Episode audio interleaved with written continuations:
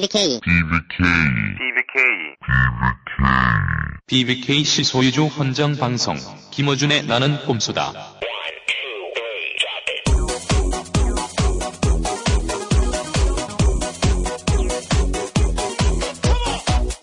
BBK 실 소유주 헌정 방송 공주 10회 시작하겠습니다.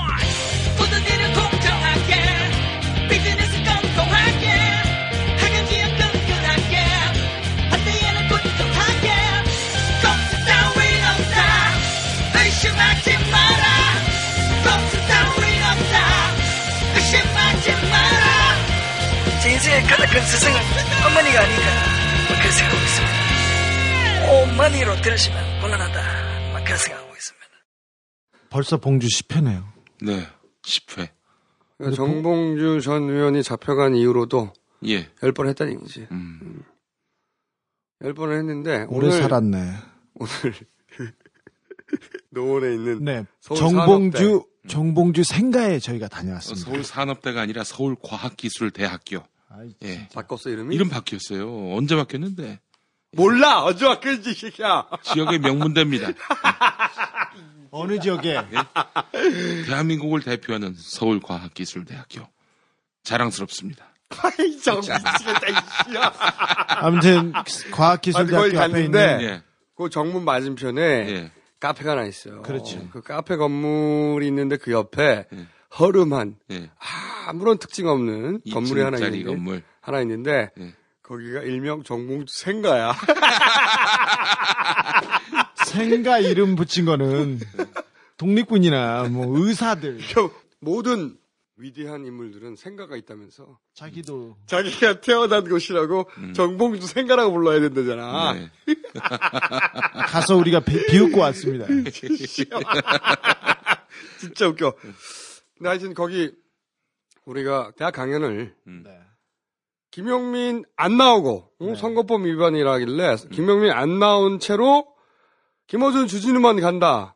음. 근데도 이게 선거법 위반이라는 거야. 김용민은 낙곰수는 한 몸이기 때문에 그러면 우리가 딴 다른 대학도 하지 말라는 거야. 선거법 위반이라는 거야. 김용민 안 나오는데 우리 둘만 가는데도 안 된다는 거야. 딴 데서도. 아니 선관위에서는 뭐가 이래? 선관위에서는 언제부터 우리 입을 관리하기 시작했습니까? 저희들은 대학교에 특강 다녔어요 그 전에도 어디에서 강연도 하고 그랬는데 이제 안 된다는 거야? 김용민과 한 몸이기 아니, 선거 때문에. 기간 동안에는 그럼 우리는 밥도 먹지 말아야 김용, 되겠네. 김용민이 나오지 않더라도 우리 둘이 강연하는 것도 안 된다는 거야. 이게 말이 돼? 그래요? 왜? 아니 말했잖아 한 몸이기 때문에 하나로 본다는 거야. 아니, 그런. 그래 이게 나는- 말도 안 되는 소리. 야, 그 씨, 그럼 내가 돼지의 염통이란 말입니까? 나는 쓸게. 이 문제가 불거지자 선관위에서는 강연을 막은 적이 없다며 강연 내용이 특정 후보를 지지할 경우에는 선거운동에 해당돼 선거법 위반이 되니 주의해달라고 당부한 것이라고 했습니다.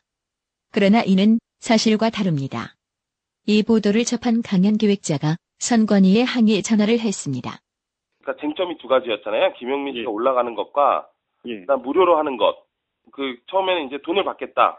그래서 예. 그래도 안 된다. 왜냐하면은 안- 돈을 안 낸 사람도 주변에서 들을 수 있다. 그 선거구에 나중에는 그랬잖아요. 김용민 씨가 그럼 빠지는 건 어떠냐? 예. 두 분만 올라가냐? 올라가는 예. 것도 어떠냐? 그랬더니 그것도 문제가 될 소지가 있었던 이유가 제3자 기부 행위가 될 수 있다라고 말씀하셨잖아요. 단 두 분이 올라가신다고 하더라도 선거 네. 구민이 관람할 수 있는 그런 장소에서 네, 그렇게 공연을 하시게 되면은 네, 그 그두 분이 어떤 그 낙곰수의 멤버로서 그분과 관계되시는 분, 분이시잖아요.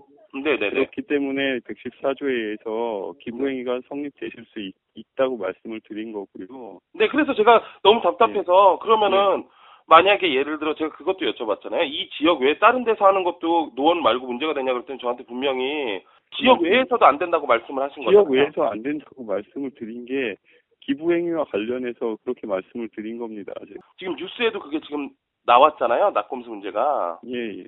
그 지역에서 하는 것도 그 못하게 하는 것도 문제가 될 수 있는데 그 외 지역까지 차단을 하신다고. 아니 그거는 차단을 한 게 아니라 네. 기부행위 관련해서 기부행위가 꼭 그 선거구 지역 내에서만 해당되는 게 아니라 네. 선거구민과 연구가 있, 있으면은 기부행위가 그러면은 그 얘기는 법에 그뭐 분명히 저쪽 예를 들어 은평구 갔는데 은평구에 거기 또 들러 노원구민이 오게 되면 그게 문제가 된다는 아니 얘기라면은 그때 그런데 그렇게 네. 뭐 아주 뭐 외딴 지역 이렇게 말씀하신 게 아니라 그 다른 학교라고 그때 명시를 했었어요. 말씀을 드렸어요. 다른 학교라도요 법에 그렇게 규정이 있기 때문에 그럼 법에 있는 규정을 그렇게 얘기해 주시면 그거에 대해서 못하는 걸로 받아들이죠. 그게 왜 못하는 걸로 받아들이세요? 그 저, 법령 문제가 있을 수 음, 있다라고 말씀을 드린 거죠. 아, 그건 뭘 하면 안 된다라는 뜻인 거죠. 문제가 있으면. 법령을 안내하는 과정에서 그렇게 안내 드린 겁니다. 단순하게 법령에 대해서 해석만 해드린 거다, 그 알려드린 거다라고 하지만 그걸 듣- 네. 들은 저는 당연히 이제 못한다라는 취지로 얘기한 걸로 생각할 수밖에 없잖아요. 예, 뭐 그렇게 받아들이실 수도 있죠. 그때도 말씀을 드렸듯이 예. 저는 처음에 이제 나는 꿈사 세 명이 나와서 하는 강연이 미리 잡혀있던 거기 때문에 하고자 하는 마음이었는데 예, 예. 예, 근데 그게 문제가 된다고 해서 처음에는 예. 돈을 받겠다. 그 다음에는 이제 하나하나 단계가 줄어든 거죠. 돈을 받겠다. 예, 예, 예. 네, 그 다음에는 실내에서 하는 하겠다. 그것도 예. 문제가 돼서 그럼 김용민 씨를 얘기를 안 하게 하겠다. 그것도 문제가 돼서 김용민 씨를 빼겠다. 그것도 예. 안 된다. 그래서 그때 제가 너무 예. 답답해서 이제 여쭤봤던 그럼 이 두 분은 자유사회 하는 타 지역도 안 되냐 그랬더니 그거에 대해서는 제3자 기부행위가 문제가 될 수 있다. 그래서 왜 문제가 되냐 그랬더니 낙곰수랑 그 예, 예. 낙곰 그 낙곰수 팀 두 팀은 김용민이랑 그냥 하나로 본다 한 몸으로 한 몸으로 본다라고 말씀을 하셔갖고 예, 하나로 본다라고 말씀을 네. 드린 게 제가 그거를 114조 정확한 표현을 이렇게 해드렸어야 되는데 네. 그거를 뭐 정제되지 못하게 발, 발언을 한 것 같고요. 거기서 오해가 생기신 것 같은데요. 네. 이게 규정상으로 명백히 있는 거고 네. 제가 뭐 의도를 가지고 한 건 아니고 네. 단지 그걸 설명하는 과정에서 그뭐 그런 발언이 나갔을 수 있는 것 같은데 네. 거기에서 오해가 생겼다면 예 사과드리고요. 네, 여기- 알겠습니다. 어, 박근혜 비대위원장이 손수조 후보의 손을 들어주는 거는 선거법 위반이 아닌데 아니 카퍼레이드 직접 한 가서! 것도, 카퍼레이드 한 것도 선거법 위반이 아닌데 직접 가서 직접 가서 한 것도 뭐라고 했냐면 졸다 골 때려 여당 대표가 군중을 대상으로 손을 흔드는 것은 통상적인 정당 활동이라는 거지. 선거 운동이 아니라. 아니 씨발 썬루프로 쌍두 노출을 해서 카퍼레이드 하는 게 통상적인 정당 활동인 당이 어딨어? 썬루프 당이야 지들이? 말도 안 되는 소리를 하고서. 그거는 선거법 위반이 아닌데 우리가 김영민 없이 후보도 없어. 후보도 없이 다른 대학에 가서 강연을 하는 게 선거법 위반이라는 거야.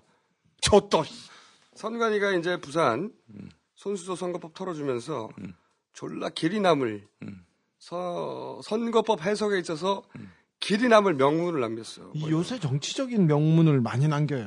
그게 뭐냐면 여당 대표가 손을 흔든 것은 사람이 살아가는 도리로 행하는 예의이기 때문에.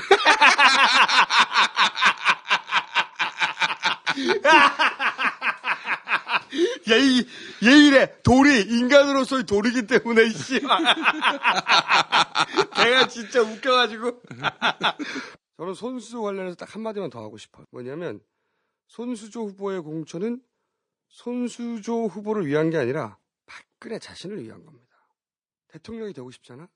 그런데 자신의 대항마인 문재인에게 엿을 던지기 위해서 손수조 후보라고 하는 설계 엿을 심은 거예요. 손수조 공천은 뭐 만 25세로는 믿을 수 없는 엄청난 정책적, 정치적 능력이 있어서 공천된 게 아니야. 손수조 공천은 손수조가 아니라 박근혜를 위한 거라니까? 그래서 내가 이 공천은 유례를 찾기 힘든 이기적인 공천이다. 이렇게 보는 거야. 자기가 대통령이 되고 싶어. 그런데 문재인이 위협이야. 그럼 자기가 직접 나서든가. 손수조 후보가 지금 사실은 집중 포화를 받고 있지. 여러 가지 면에서. 왜냐면 한나라당에서 새누리당에서 거기다가 상징을 부여해서 마구 마케팅을 했으니까 그 역풍을 지금 맞고 있는 거거든. 손수조 후보 개인의 잘못은 난 아니라고 봐요. 지금 손수조 후보 개인에게 비난이 가는데 그건 아니야. 그 공천은 박근혜 비대위원장 본인이 본인을 위해서 한 거라고. 자기 대항마에 김을 빼기 위해서. 어, 어쨌든 저는 이 설계엿 발상 비겁하다고 봅니다. 이기적인. 여기까지만 얘기. 아, 참. 그 두 분, 구두주의 날라왔습니다. 누구요? 선관위로부터. 나? 우리 우리한테 네. 뭐라고? 우리 저, 제, 그, 이 선거사무소 개소식 때, 주진우 기자가 말이죠. 그, 개소식 때 이런 말을 했습니다. 어, 김용민을 당선시켜서, 뭐 이런 말을 했나 봐요? 아니 난 그런 말 기억이 없는데. 김종수가 했나? 그럼 그 몰라. 말을? 하여간, 그런 말 하지 말래요. 누구? 둘이. 당선시키라는 말을 하지 말래? 네, 당선시켜, 아니 해당 후보의 개소식에 가서 예, 지지자들이 모여 있는데 예, 그 앞에서 예. 이 후보를 당선시켜 주세요. 예. 라는 말을 하지 말라고? 예, 구두주의 받았대. 아니 그러면 사무국장이. 그러면 거기 가서 저, 씨발 떨어뜨려 달라고 그러냐 그러면 제발 돼지를 죽여주세요 그러나. 저희는 놀러 왔을 뿐이에요 그러나 웃기다 진짜 아니 선관위에서 저 냉혹한 잣대 좋습니다. 근데 한쪽은 늘어진 잣대, 한쪽은 칼 같은 잣대 이런 개 같은 경우가 어디 있어요? 사람이 살아가는 도리로서 행하는 예의래잖아 아니 우리가 가서 그러면 돼지는 떨어져야 합니다. 그게 그래 그게 인간의 도리인가? 아니, 싼 썬루프를 통해 가지고 쌍두 노출을 한 다음에 소를 막 흔드는 게 그게 어떻게 인간의 도리야 그게 무슨 무슨 인간의 도리야 그게 우리도 그거 한번 해봅시다. 그래서 어, 삼두 노출을 하자 여기는 노출. 쌍두 노출을 했잖아 네. 셋다 어, 하나 빌려가지고 머리를 내미는 거야. 음. 저희가 너는 준비, 다안 나오니까 머리 꼭대리만 나와. 저희가 준비하고 있으니 기대해 주십시오.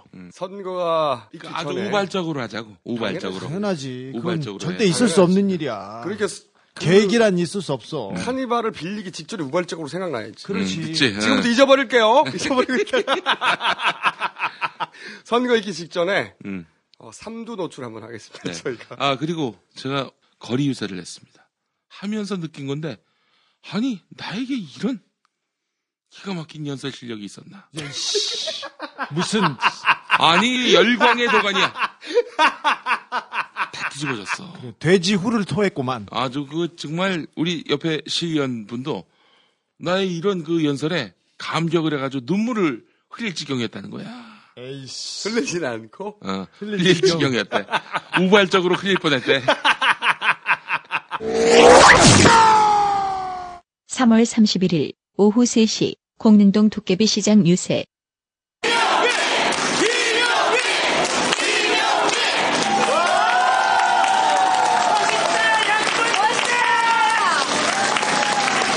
노원 가불병 구분이 없습니다. 노원은 한 선거운동 본부고 노원은 한 선거입니다. 야권연대의 상징이고 이명박 추- 심판의 출발입니다. 함께 힘을 모아서 김영민을 국회로 보냅시다. 노원 가불병 그리고 노원 갑을 확실하게 승리하겠습니다 여러분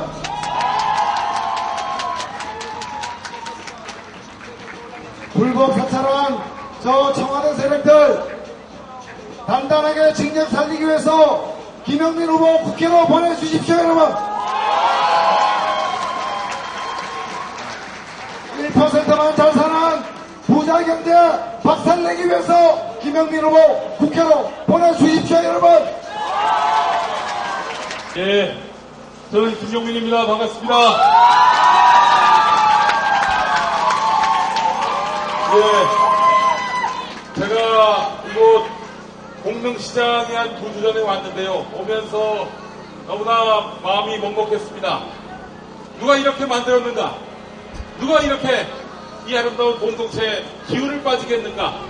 이 생각을 했습니다. 그래서 제가 경춘선 해상부지를 청춘의 공간, 청춘의 거리, 청춘의 벨트, 청춘선 프로젝트를 통해서 다시 살리는 방안을 고민하고 있고 공약으로 내세웠습니다, 여러분! 청춘선 프로젝트는 행정가의 손길보다는 문화기획자의 통찰이 필요한 곳이 바로 청춘선 해상부지 재활용 계획이 되겠습니다, 여러분! 세계 팟캐스트 방송 1위를 만들어낸 이 김용민이가 노원을 1등 문화도시로 만들 자신이 있습니다. 여러분 믿어주십시오.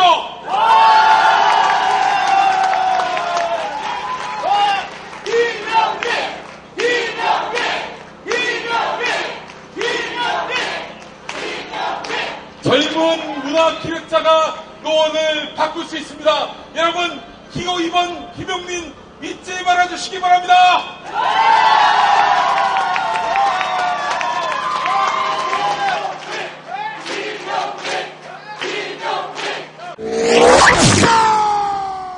돈후. 어.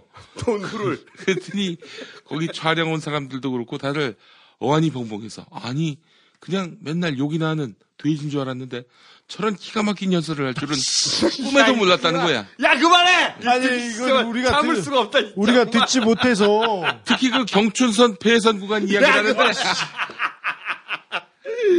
김 후보 응? 닥쳐. 북부 지원 얘기, 얘기 나오기 전에 다른 데로 가자고요. 북부 지원 얘기 절대로 하지 해야 마. 돼요. 그 아니, 알았으니까 북부지원 조금 있다가 거기 갔더니 그 모든 건물이 그대로 있어. 그만해 이제 그만해. 그러니까 그 자리를 거기 그 앞에 가서 연설할 때나 해. 우리 이제. 벤처 창업 센터로 우선 야 만들고 그만해 이제. 진짜 허물고 이제. 나서는 어린이 그만해. 병원으로 어 이제 그 용도를 바꾸고 그걸 새로 이 지어서 부산 선관위 예. 선관위가 어떤 후보를 위해서 이렇게까지 변명해주는 모습 내가 처음 봤어. 감동해서 똥 나올라 그래. 뿡! 씨발. 근데 이 삼두 노출이 언제 있느냐? 4월 8일, 일요일, 서울광장에서 삼두 노출을 필두로 한 번개의 형식으로. 네. 그러니까 재밌는 구경을 하실 분들은 음. 그리고 본인들도 참여하는 파트가 있어요. 네. 자세히 말해주면 재미가 없잖아. 응? 꼼수 팬들은 4월 8일 날 서울광장으로. 미어 터지면 어떻게 어떻게? 게다가 그날 네. 제가 특별한 이벤트가 있습니다. 간식을 쏩니다. 네. 음. 내 돈으로! 아니 그러면은 그것도 꼼수가 한 몸이라고 내가 이 군중들에게 밥을 산 거야. 야, 내 통장에서 꺼냈을 거야! 그런 거 아니야? 아니 김 후보는 그 동네 가서 놀아. 우리끼리 놀 거야. 삼두 노출이라면서. 그게 꼭 세 번째 머리가 왜 네 머리라고 생각해? 혹시 내, 혹시 내 목만 빌리는 거 아니야? 내 목만 우발 빌리는 거 아니야? 우발적인 일이니 걱정 마십시오. 아, 어, 어쨌든 4월 8일 꼭 기억하세요. 4, 48! 이에 앞서 4월 8일 역사적인 일이 벌어집니다. 자기 사인회를 응.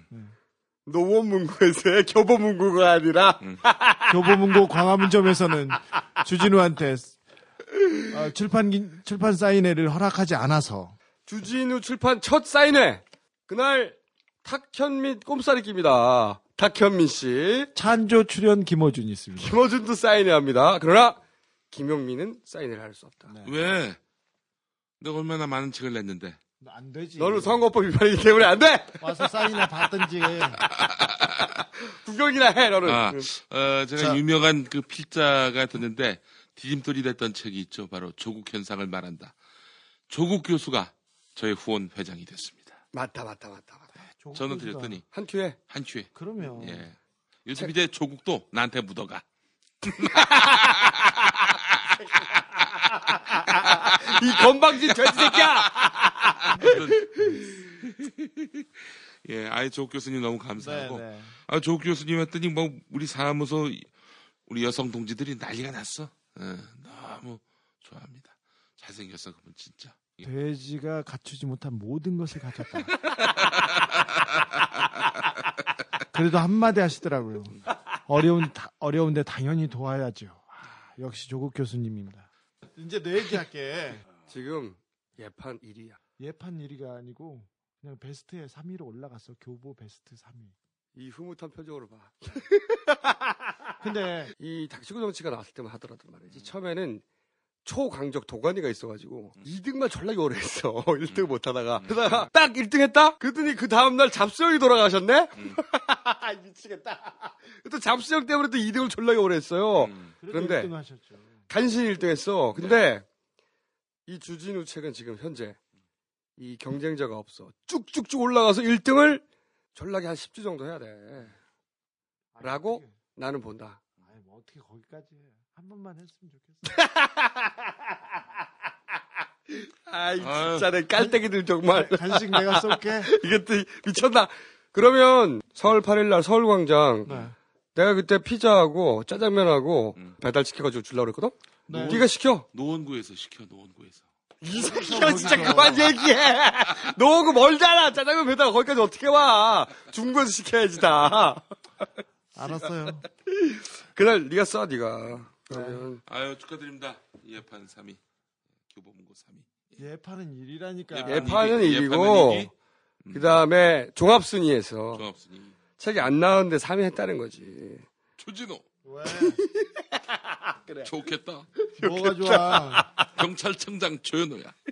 뭐가 좋아? 주진우. 왜? 정말 너는 나의 금쪽 같은 친구야. 왜? 금쪽 같은 친구라니까. 알았어. 야, 이거 예전에 나온 거 아니야? 금쪽 같은 거는? 이거 새로 나온 거야? 금쪽 같이? 네. 새로 개발한 거 없어 또? 주진우. 왜? 패션이 이게 뭐야? 좋잖아. 베스트셀러 작가가 저 김호 좀 봐봐. 쪽같이 입고 다녀보란 말이야. 쪽같이 싫다. 저옷같이? 저옷같이. 야, 그래도 나는 이때까지 나온 것 중에 조쿠아가 제일 이렇게 조쿠아. 조쿠아.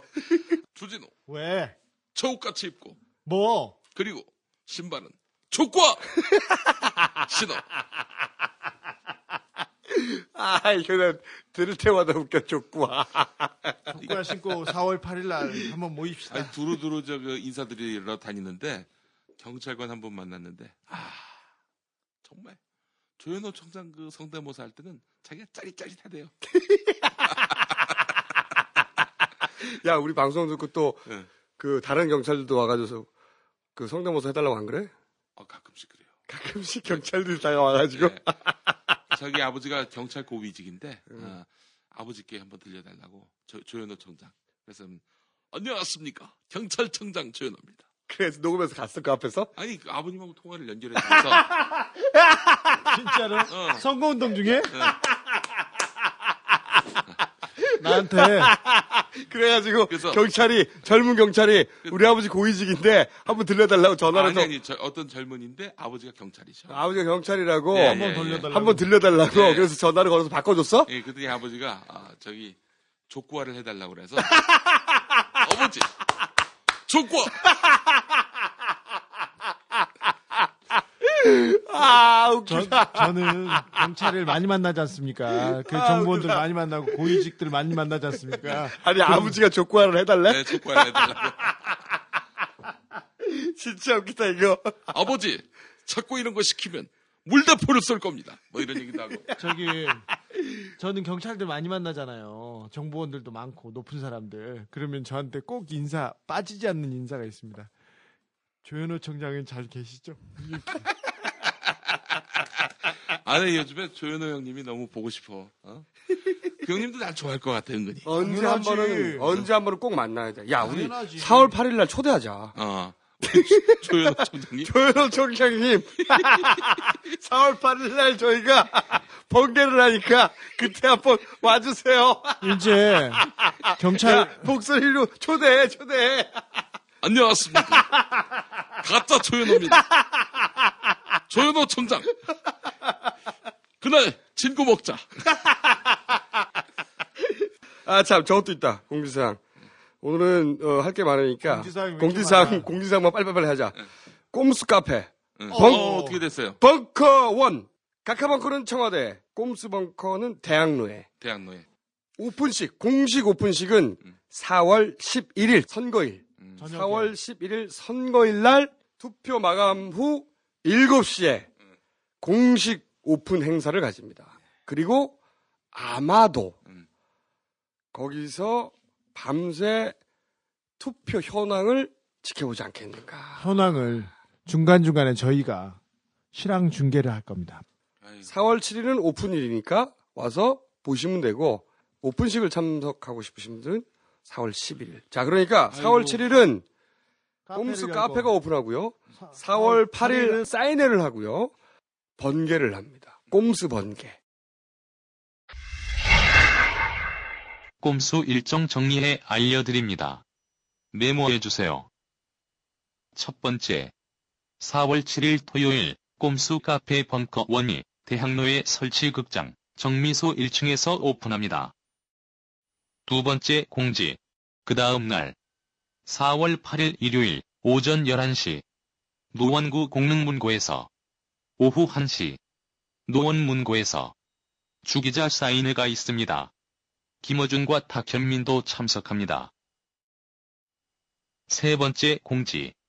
같은 날 오후 4시 11분 서울광장에서 꼼수 대번개가 있습니다. 오후 4시 11분입니다. 김어준과 주진우가 간식 쏩니다. 놓치는 사람은 바보. 네 번째 공지. 4월 11일 선거날 오후 7시. 꼼수 카페 벙커 1에서 공식 오픈식이 있습니다. 투표 인증샷 찍어 오시면 입장 가능합니다. 여기까지 하고 오늘은 갈 길이 멉니다. 그래서 바로 1부로 들어가겠는데 오늘 1부는 어, 지난 월요일 지난 월요일이 천안함 2주기였어요. 네. 어, 당시 정부는 천안함 사건을 북한 1번 어뢰에 의한 격침으로 결론을 냈죠. 2주기라서 저희가 이 사건 한번 짚어보려고 합니다. 네. 너 동국당이 어쩌다고요? 이밀케 동국당 이밀케가 어떠다요? 새빨간 새빨간 새빨간 거짓말입니다 동국당 동국당 그 지난 한 해를 돌아보면서 송구 송구 송구 송구 송구 따라 그 지난 한 해를 돌아보면서 동국당 동국당 송구스럽다는 말씀을 드리지 않을 수가 없습니다. 저는 이미케 이미케 저는 그러한 삶을 저는 그러한 삶을 저는 동국당 동국당 저는 이미케 이미케 저는 그러한 삶을 살아오지 않았습니다. 여러분 이거 다 거짓말하는 걸 아시죠? 아시죠? 아, 오늘은 저희가 특별한 손님 두 분을 모셨습니다. 미국에서 꼼수를 위해서 날아왔습니다. 게다가 어, 신분이 어, 저희처럼 잡놈이 아니라 교수님 두 분이. 근데 기분이 좀 나쁩니다. 우리 같은 잡놈이라고 그랬는데 제가 박사 과정 수료거든요. 조용히 해. 이두 두 잡놈은 음, 흑사학위 수료자들입니다. 아니 내가 지금 드린 등록금이 얼마인데 말이야. 실패. 그러면 예. 본인 소개를 좀 해주시죠. 저는 그 버지니아 대학 물리학과에서 가르치고 있는 이승헌입니다. 네. 미국 워싱턴 DC에서 2시간 거리 버지니아 잘 알고 있습니다. 뭘잘 알아 이 되냐? 얘는 얘는 선거운동 시작하고 나서 막 입이 막 풀렸는지 말이 늘었어. 어디 가서나 말하라고 지역 구민들한테 얘기 들었어. 그럼 누구나 만나가지고. 자 다음 분. 다음 분. 네. 예, 안녕하십니까. 저는 존스 홉킨스 대학 국제관계 대학원에서 정치학을 가르치고 있는 서재정입니다. 잔스 홉킨스 되지. 예, 원어로 잔스 홉킨스. 어느 학교 옆에 있지? 음, 배짱. 자지 워싱턴. 정말 잔스 홉킨스. 예, 자지 워싱턴 대학. 저희가 그 미국 특강 갔을 때, 네, 네. 특강 갔을 때 거기에서 찾아뵀던 아주 저명하신 학자분. 잔스 홉킨스 대학 네. 강연을 사실은 서 교수님께서 예. 힘을 써주셔가지고 예. 그런데 그 덕분에 서 교수님은 연락을 좀 받으셨나요? 아, 뭐 저는 직접적으로 뭐 그런 연락을 받은 사례는 없고요. 네. 이제 제가 알기로는 이제 미국 다른 지역의 공연에 이- 있었을 때그 네. 지역에서 뭐 이런 공간이나 이 정부와 관련된 기구에서 뭐 좀 사전에 연락이 가고 그랬던 사례가 있는 것 같습니다. 그때 그럼- 네. 워싱턴 저희 존스 홉킨스 갔을 때 저희 김밥 싸주신 그 누나들은 잘 계시나요? 그 김밥 진짜 맛있었어. 김 누나 김 누나한테 안부 좀 전해주세요. 예, 제가 그 안부 꼭 전해드리겠습니다. 저도요. 그 미국 전역에서 먹었던 많은 음식 중에 그 김밥이 가장 맛있었어요. 아 좀 찡했습니다. 너무 손맛이 들어가다 보니까 먹다가 무엇이 피는 거야? 봤더니 반지. 말도 안 되는 개그를 막 치고 아, 저희는 지금 뭐 강릉 공연을 끝내고 음. 어, 새벽에 끝내고 아침 일찍 출발해서 대구로 와가지고 음. 어, 사실은 대구 스튜디오를 하나 빌렸어요. 네. 스카이 스카이 워커스라고 하는. 예. 그리고 이 두 분이 제가 워낙 시간이 없다 보니까 네. 이 대구로 출동하셨어요. 아니 근데. 이건 좀 너무한 것 같아. 저희를 만나러 워싱턴에서 날라왔는데 내려오라 이거는 좀 손님 대접이 아니잖아. 그러니까 서울에 올라갈 시간이 없었어요. 전국 유랑극단 중이기 때문에. 아무튼 교수님 죄송합니다. 네. 자 그럼 어, 봉주 집회 마치기로 하겠습니다. 이 두 분이 근데 왜 오셨냐? 네. 미국에서 왜 여기까지 굳이 이렇게 날라오셨냐? 어, 이게 천안함 2주년이거든요. 네. 네. 이 두 분이 어, 천안함 사태 때 예. 어뢰에 의한 공격이 아니다. 라고 하는 문제 제기를 과학적인 문제 제기를 최초로 하신 두 분이에요. 그래서 조선일보에 의해서 종북 좌파 어, 교수로 낙인 찍혀서 네. 근데 종북 좌파인데 미국에 계시네요. 왜 그래 너? 야, 김 후보. 그러니까 가- 반미라는 말은 못 붙이는 거야, 얘 지금. 어? 아이, 그럼요. 저는 미국에 간 지 벌써 20년이 넘었고 음. 그 국적도 신비권자시군요. 그렇죠. 음. 그 네. 골수 친미입니다. 저는 음. 저희 각하와 아주 가까운. 예. 아, 어떻게 친미 과학자가 나오셨는데 이 교수님도 저, 저도 가시지. 가, 간대가 가시지가 아니고 시, 시차 적응에 긴장해. 그 저기 간지 간지가 한 20, 20년이 훨씬 넘었죠. 시민권자. 예, 저희가 잡혀갈 경우 장소는 제공하셔야 됩니다. 어, 오늘 이 두 분께서 천안함에 관한 과학적인 진실과 접근 그 이야기를 오늘 하시려고 멀리 오신 거예요. 그리고 이 녹음 끝나자마자 내일 아침 비행기죠? 어, 이 방송을 했으니까 잽싸게 잽싸게 미국으로 어, 돌아가십니다. 자 천안함에 관해서 어, 어떤 문제 제기를 하려고 오시는지. 그 합조단의 주장하고 그 합리적인 과학적인 문제 제기를 했던 그 우리 측의 주장하고가 아직도 뭐 과학적으로 논쟁이 가능한 걸로 생각을 하시는 분들이 많으시는 것 같은데. 그 과학적 결론이 안 난 것처럼. 예. 그죠? 근데 그 과학적 결론이 아, 먼저 났습니다. 그 천안함 사건이 그 한, 한 척의 그 군함이 부서진 사건이 아니고 한국 사회 전체의 많은 사회 각각의 그 문제점이 총체적으로 연결이 그렇죠. 된 음. 문제거든요. 그러니까 과학적인 결론은 이미 2010년 11월에 어. 결론이 났고 또 그게 KBS 추적 60분과 한겨레 20일에 보도가 됐습니다. 처음부터 좀 말씀을 드리면은 2010년 5월 20일 합조단이 기자회견을 열어 중간 보고서를 발표합니다. 네. 북한 어뢰설의 결정적 증거라며 과학적인 데이터를 제시합니다. 그게 뭐냐면요. 세 가지 하얀 분말 샘플에서 얻은 에너지 분광, EDS라고 하는데요. 에너지 분광 데이터입니다. 소위 말해서 이제 흡착물. 그렇죠. 소위 흡착물이라고 하는 건데요. 그세 가지 샘플은 천안함 선체와 어, 어뢰 파편에서 추출한 하얀 분말 물질 네. 그리고 합조단이 수행한 모의 폭발 실험을 아, 실험에서 나온 그 하얀 물질 세 가지입니다. 그러니까 어뢰가 때려서 폭파했다. 음. 그러므로 어뢰에 붙어 있는 물질과 가라앉은 배에 붙어 있던 물질을 분석하고 음. 그리고 어, 이것이 폭파에 의한 걸 입증하기 위해서 따로 폭파 실험을 했어요. 예. 네네네. 아, 세 개가 동일하면 역시 폭파에 의해서 이러, 가라앉은 것이다. 이렇게 입증하려고 했던 거죠. 예, 예, 예. 네. 아주 정확하게 이해를 하고 계시는데요. 아, 정말 또 예, 예. 무학의 통찰. 예. 이게 뭐이 무학의 통찰이야 이 돼지야. 간단한 과학이야 이건. 다시 간단하게 설명드리면 어뢰가 때려서 음. 배가 구멍이 나서 가라앉았다고 했으니까 어뢰에 붙어 있던 거, 음. 가라앉은 배에 붙어 있던 거, 음. 그두 개가 같은가? 음. 그리고 따로 음. 폭파 실험을 해가지고 그때 나온 흡착물 음. 이세 가지가 같으면 음. 결국은 배가 어뢰에 의해서 가라앉은 것이다. 이렇게 입증하려고 한 거죠. 예, 네. 예. 간단하죠? 예, 예. 그래서 그 중간 보고서 할 때 그 세 개 데이터를 아주 대대적으로 어, 보여줬었는데요. 그리고 같다고 결론을 냈죠. 그때는. 갖고 그렇죠. 그러니까 그 이게 폭발의 굉장히, 예. 결과라 결과물이라고 그렇죠. 결정적 흡착물질. 증거라고 예, 그러죠. 근데 국방부에서. 근데 그 제가 과학적으로 명백하게 말씀드릴 수 있는 거는 그 모의 폭발 실험의 EDS 데이터가 조작이 되었다는 거죠. 조작이요. 네, 조작. 그, 러니까 네네네. 모의 실험을 해서 나온 네네네. 그 흡착물의 분석 분석, 예, 그 데이터가. 분- 데이터가 조작이 됐. 조작이 됐다고요. 네네네. 예, 안 되겠어요. 한마디 해야 되겠어요. 줘!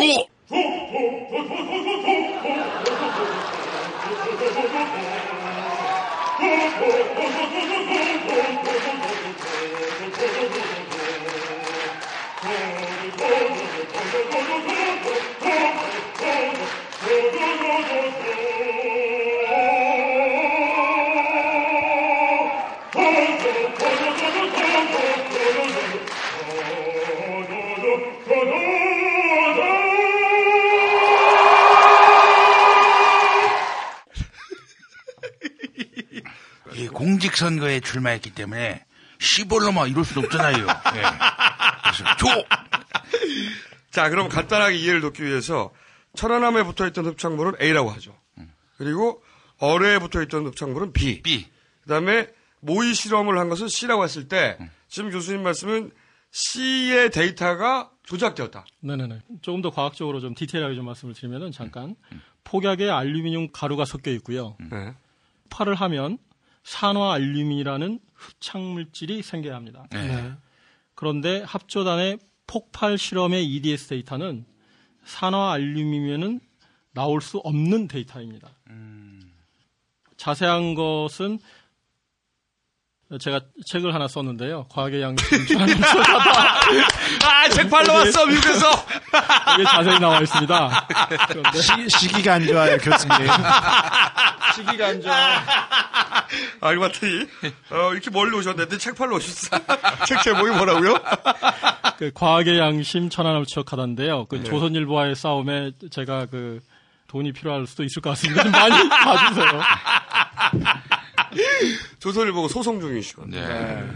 합조단이 제시한 데이터를 보면은 산화 알루미늄은 도저히 나올 수가 없는 데이터이고 어떤 물질이 나오냐 하면은 알루미늄 황산 수화물이라는 침전 물질이면은 그런 데이터가 나옵니다. 왜 그랬냐 하면요. 왜 그랬습니까? 예, 왜 그랬냐면은 천안함 선체와 일본 어뢰에서 나온 하얀 물질에서 그런 데이터를 얻었기 때문입니다. 아, 거꾸로? 네네네. 아, 그러니까. A와 B, 어, 2010년 6월에 국방부가 이정희 의원실에 공개한 물질인들입니다. 그 두 개는 A하고 B는 공개를 네. 했거든요. 근데 그거를 두 독립적인 지질학자들인 양판석, 캐나다에 계시는 양판석 박사, 그리고 안동대에 계시는 정기영 교수님이 독립적으로 아주 자세한 실험을 해서 A하고 B는 알루미늄 황산 수화물인 침전 물질이라는 것을 과학적으로 밝히셨어요. 음. A하고 B는. A하고 B는 똑같은 물질이 나왔어요. 그럼 이제 C만 같으면 되잖아. 어, 모의 실험을 해서 나온 물질을 분석했는데 그 데이터는 A하고 B와 같은 물질이 나올 수가 없는데 네네네. 다른 물질이 나왔는데 똑같은 물질이 나왔다고 데이터를 조작했다는 거죠. 그렇죠. 네. 수학 문제를 푸는데 네네. 답을 알고 있어요. 그래서 공식도 틀리고 수, 숫자도 틀리고 계산도 틀렸는데 나중에 결과는 답은 맞춘 그렇죠. 답을 끼워. 맞춘 거죠. 예, 예, 예. A하고 B는. 이꼬르고 C는 이꼬르가 아닌데 네. 이꼬르로 데이터를 조작했다. 예, 예. 그러니까 그 침전 물질인 A하고 B를 폭발하면 나와야 되는 흡착 물질로 주장하기 위해서 네. 모의 폭발 실험에서 나온 흡착 물질의 데이터를 그거를 보여주지 않고 침전 물질의 데이터를 보여준 거죠. 그러면서 그게 폭발 물질에서 나온 데이터라고. 그럼 알루미늄 황산 수화물은 뭡니까 이게? 수화물이었다는 거는 생성 조건이 고온이 아니고 100도 이하에서의 저온이었다는 거를 증명하는 겁니다. 그러니까 이 합주단이 제시한 데이터가 폭발이 없었음을 증명하는 거꾸로. 역설적으로. 그러니까 이렇게 된 거구만. A하고 B는 이미 공개가 돼 버렸어요. 네. 이걸 바꿀 수는 없잖아. 그렇죠. 네. 그러니까 모의 실험을 한 다음에 여기서도 알루미늄 황산 수화물이 나왔다고 거짓말을 한 거군요. 그렇죠. 그래서 ABC가 같아졌는데 결과적으로는 네네네. 같아졌긴 같다고 했지만 발표를 했죠. 그렇죠. 같아졌긴 했는데 이 데이터를 그대로 믿는다면 거꾸로 폭파가 없었다고 예, 하는 예. 결론을 국방부가 만들어 버렸군요. 아 이걸 오디오로만 듣고 이해할 수 있을까? 내가 이해했으면 됐어. 나는 고3 때 승무를 택했고 신학을 전공했잖아. 음, 음. 교수님의 설명이 너무나 명쾌했습니다. 예. 그러니까 제가 뭐 조금 부연을 하면은, 그러니까 합조단 보고서에서 맞는 부분들이 상당히 있습니다. 그러니까 그 사실 많은 사람들이 그 이승원 교수하고 제가 정부의 발표를 신뢰하지 않는다 이런 유언비어를 돌리고 있는데 저희는 그 합조단 보고서의 대부분을 절대적으로 신뢰를 합니다. 그래서 이제 합조단 보고서 중에서 맞는 부분이 뭐냐면은 이 폭발물이 실제로 폭발을 하면은 알루미늄 산화물이 생긴다. 네. 이게 맞는 얘기입니다. 합조단 보고서에도 그렇게 돼 있습니다. 그리고 과학 그 논문들을 보면은 거기에도 그렇게 나와 있어요. 알루미늄 파우더가 섞인 폭발물이 폭발하면은 그 알루미늄 산화물이 생긴다. 그렇게 돼 있습니다. 알루미늄의 발음이 우리하고 좀 다른데? 알루미늄. 예. 어, 그래서 이제 EDS라는 걸로 찍어 보면은 이 알루미늄 피크가 생기고 그 그 산소의 피크가 생깁니다. 알루미늄 산화물은 기본적으로 알루미늄과 산소가 결합돼서 생긴 거니까. 근데 그 피크의 높이 비율이 그 알루미늄이 1이면은 산소가 0.2 정도가 돼야 돼요. 이게 차이가 크게 나는 거죠. 0.23. 네. 0.23. 0.23이 0.2. 학자적 네. 깊이를 지금 서로 지금 공정하고 있어요. 수정하겠습니다. 네, 0.23입니다. 근데 이 합조단 중간 보고뿐만 아니라 최종 보고서에서도 그러니까 C에서 나온 샘플을 네. EDS를 찍은 거죠. 그러니까 다른 데이터들은 다 괜찮습니다. 제가 이 네. 부분 확실하게 하겠습니다. 유일하게 그 C에서 나온 샘플을 EDS를 찍은 거가 1대 0.23이 네. 돼야 되는 거 아닙니까? 그렇죠. 근데 보고서에 나와 있는 그 그래프를 보면은 그 비율이 1대 0.9로 나옵니다. 0.9 소수점 이하. 네, 네, 그건 네 모르겠네요. 아니, 그런데요, 또저 중간 보고서에서는 이 세 가지 샘플을 동시에 보여주면서 대대적으로 그 결정적인 증거라고 했거든요. 음. 그렇죠. 같다고. 예, 근데 그 다음에 저희들이 그 문제 제기를 하고 양판석 박사가 다른 실험들을 음. 해서 그게 아닐 것이라는 그 의문을 제기한 이후에 네. 9월 13일인가요? 그때 최종 보고서가 나왔었죠. 네. 그때는 A하고 B만 본문에 넣고 아. C는 부록으로 돌립니다. 부록. 음, 네네. 모의 폭 제가 그 조작을 했다고 주장하는 그 데이터는 부록으로 어허. 돌리는 이승원 교수랑 양판석 박사가 문제 제기를 했지 않습니까? 네. 그 이게 알루미늄 산화물인데 음. 왜 알루미늄과 산소의 비율이 이런 식으로 나오느냐? 네. 그랬더니 합조단이 그럴 만한 이유가 있다 하면서 설명으로 제시한 설명을 게한 있습니다. 제시한 게 뭐 그 산화 알루미늄에 그냥 물이 그냥 들 화학적인 결합이 아니고 그냥 물이 그냥 들어가 있다라고 얘기를 한- 했는데 그거는 실험적으로도 말이 안 되고요. 왜냐하면 그 EDS라는 데이터를 찍을 때는 진공 상태사거든요. 물, 음. 물이 있으면 다 빠져나와요. 음, 네, 그리고 그 두 지질학자가 나중에 그것들이 다 화학적으로 결합돼 있는 거를 밝혔으니까요. 그런데 그 국방부가 A하고 B는 공개를 했잖아요. 네. 그래서 저희들이 뭐 그러면 모의 폭발 실에 나온 그 샘플 C를 공개를 하라고 우리가 요청을 했어요. 그렇죠. 그것만 나오면 간단하잖아요. 그렇죠, 네. 네. 그거를- 다시 다시 분석해 보면 되니까. 네네네. 정부는 거부합니다. 뭐라고 그러냐면은 샘플이 써서 없어졌다. 그런데 그거는 그 의도적으로 폐기를 하지 않으면은 샘플이 없어질 수가 없습니다. EDS를 찍거나 뭐 엑스레이를 해도 샘플이 그대로 있거든요. 당연하겠죠. 먹었나? 근데 어찌하여 없어졌다면은 다시 모의 폭발 실험을 하면 되죠. 하면 그렇죠. 되지 않습니까? 그런데 저희가 모- 모의 폭발 실험을 다시 하라고 요구를 했음에도 국방부는 하지 못하겠다고 얘기를 하고 있습니다. 이유는 뭔가요? 돈 들어서. 그러니까 그 합조단 실무자에 의하면은 한 번 모의 실험을 하는데 드는 비용은 300만 원 정도밖에 안 된다고 그러더라고요. 네. 그러면은 그러니까 한 번만 실험해서 네네네. 공개적으로 이 네네. 데이터가 이렇게 나왔다는 걸 다시 봐라. 똑같이 나왔지 않느냐. 그렇죠. 이것만 해주면 끝나는 거잖아요. 그렇죠. 근데 그걸 안 해주는 거네요, 예, 지금? 예. 네. 단한 번의 실험으로 이렇게 어, 어, 보여줄 수 있는 건데요. 그걸 하지 않고 있습니다. 그런데 그 추적 60분에서 2010년 11월 17일에 나왔던 추적 60분에서 나오는 거는 그 합조단이 제시한 거는 이유는 단 한 가지입니다.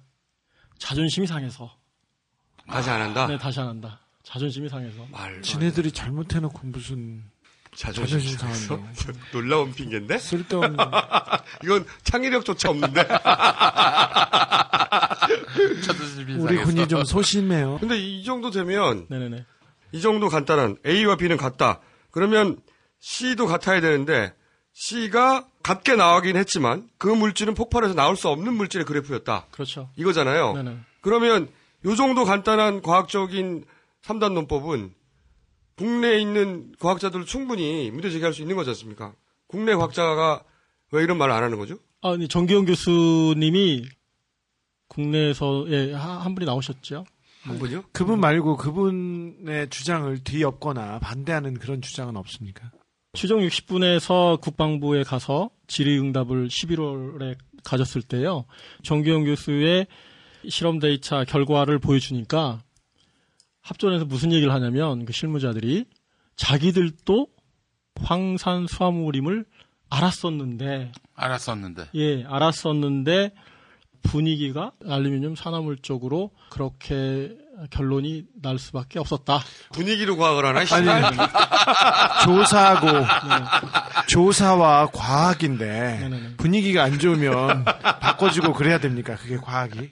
국내에서 단 한 분만 똑같은 문제 제기를 했다는 것도 저는 아니요 그 얘기가 음. 그 과학자가 그 문제 제기를 했는데 이거에 대해서 반론을 펴지 않는다는 거는 다른 학자들이 동의한다고도 볼 수 있는 거 아니에요? 그러면 동의했을 때 말만 한마디 더 더해줘도 이건 뭐 대학생이라도 아니, 할수 있잖아요. 이 사실 아니. 사실까지도 어렵다면 RT 이 정도만 하면 좋을 텐데. RT만 해도 감옥에 가는 세상이에요. 그리고 이 천안함 같은 경우는 왜 입을 닫냐면은 미국에서 보셔서 알겠지만 한국에서 북한이 저지른 일이라고 의심받는 일에 대해서 합리적 의심을 하거나 과학적인 문제 제기를 했을 경우에도 A 빨갱이 이렇게 넘어갑니다. 그러니까 이게. 과학을. 들이대는데 그래도 예. 갑자기 명백한 과학이죠. A, B, C. 네.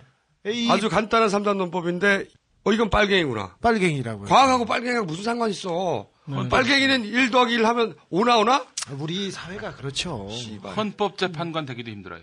천안함 문제와 관련해서 아니, 그- 다른 생각을 가지면 다른 생각이라고도 안 했어요. 그분이. 이게 무슨 다른 생각이야? 그냥 과학인데. 그 헌법 재판관 후보자는 천안함 문제에 대해서 그 여러 문제 제기가 있는데 좀 따져봐야 된다 이런 얘기도 있고 워딩은 더 심플하고 법률적이었어요. 잘못했다고도 할 수도 없는데 천안함은 북한이 인간 어뢰로 쏴버리고 갔어요. 이렇게 얘기하지 않으면 그냥 빨갱이라고 해서 그래서 그냥 그게 무서워서. 과학자들도 말을 못하는 거라고 우리는 강력하게 추론하는 바입니다만은 그 연구비 같은 것도 불이익을 당할까봐 이런 것도 있겠죠. 그런데 그, 예, 맞습니다. 그러니까 이 천안함 전개 과정을 보면은 이 한국 사회 그 마지막 터부인 북한하고의 관계된 문제들은 이렇게 예민하게 반응하는 아주 비합리적이고 그 상식에 어긋나는 아주 최근에 한국 사회가 그렇게 됐다는 게 근데 참이 교수님. 말고 이 교수님이 문제 제기하고 국내에서도 다른 교수님들이 이 문제 제기를 했습니다. A, B는 같으나 C는 아니다. 근데 이 부분에 대해서 반론을 제기하는 학자는 없죠. 과학적 반론은 없었습니다. 현재까지. 네, 그- 그리고 이거는 그 황산 수함이었다는 거는 합조단 내부에서도 인정하는 어, 부분. 인정하는 부분이죠. 그러면 이 부분에 대해서는 팩트로 보고 있다고 생각. 사람들은 이거는 천안함 사건에서 아주 작은 과학적 데이터에 대해서 논란이 있다. 이 정도 수준으로 이해하고 그렇죠. 넘어가 버렸단 말이죠. 근데 이게 핵심인 게 배가 어뢰에서 어, 공격당하고 그리고 가라앉았다. 그 유일한 과학적 증거로 내세운 게 이거예요. 네, 맞습니다. 결정적 증거라고 했습니다. 그러니까 폭발이 어뢰로 이루어졌고 그럼 어뢰는 누가 쐈겠어? 북한이지. 이렇게 돼서 북한 소행이 된 거란 말이지. 근데 지금 이 교수님의 말씀은 폭발이 없었다는 거잖아요. 북한이 안 했다는 얘기가 아니야. 거기까지 가지도 않아. 폭발이 없었다는 거야, 그냥. 네네. 그죠? 네네네. 이 데이터가 말하는 것은 그러니까 근, 근접 어뢰 폭발은 없었습니다. 그러면 인간 어뢰도 아니었네요. 그렇죠. 네. 아니 그러니까 폭발이 없었다는 거야. 폭발이 없었다. 아예 폭발이 없. 이 과학적 데이터가 말하는 바는 단한 가지야. 네, 근접 어뢰 폭발이 없었다. 배 밑에 3m에서 터졌다고 지금 하는 합수단이 그 주장. 아 그러니까 이 배를 가라앉혔다고 주장하는 그 어뢰 폭발은 없었다 이거 아닙니까? 네. 간단하게 말하면. 예. 실제로도 물기둥이 없었잖아.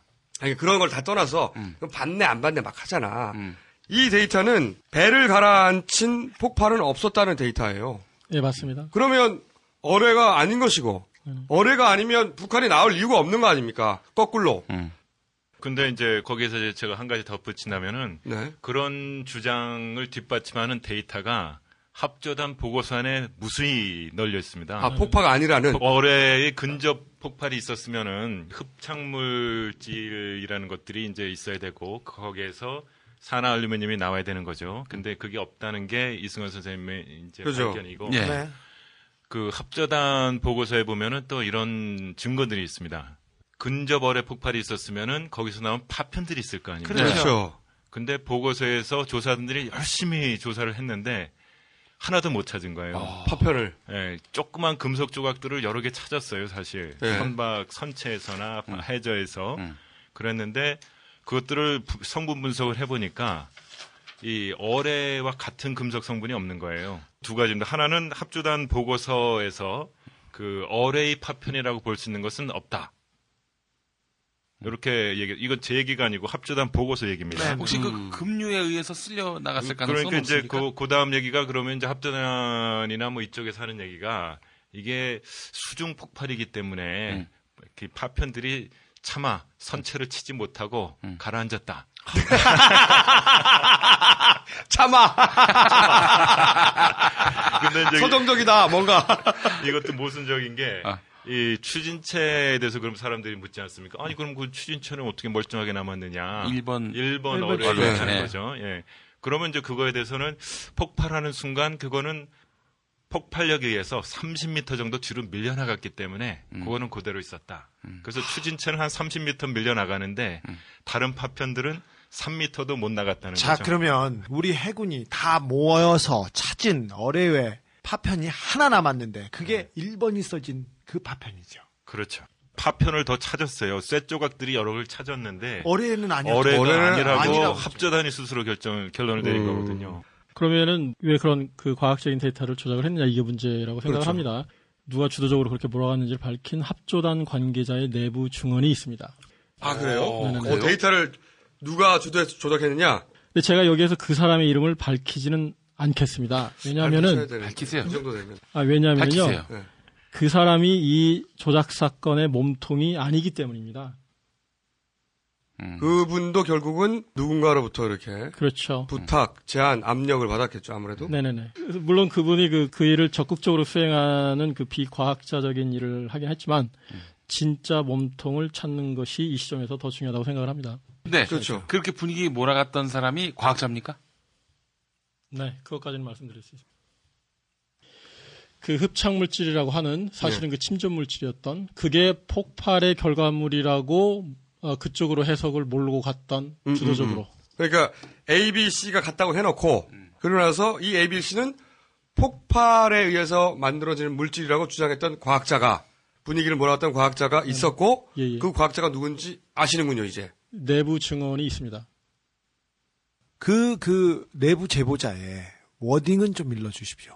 최소한 어, 그건 알려주세요. 네네. 뭐라고 말했습니까? 그 이 조작의 주체가 된 네.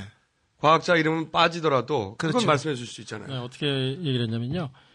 황산염 수화물이 맞는데 맞는데 그렇게 얘기했다가는 큰 문제가 생길 것 같아 그렇게 했다. 폭발의 예생이 아니라 오랜 세월 침전 물질. 침전 물질인 예, 줄 그 알고 침전 있었지만 물질이, 예, 알고 있었지만 그렇게 얘기했다가는 큰 문제가 생길 것 같아서 그렇게 했다. 누구가 그 결론을 내자고 주도했다. 어 누구가 아. 여기서 그 누구가 이름을 말할 수 없는 과학자인데 도시님은 그 이름을 알고 계시군요. 네네. 교수님을 고문해 되죠. 어이, 이 교수. 아, 이거 뭐 이야기를 좀 해봐. 하지만 교수님은 그 교수가 아, 최종적인 배후가 아니다. 네, 오늘 여기까지만 하고요. 그 네. 서재정 교수님께서 오늘 말씀하실 내용이 좀 있습니다.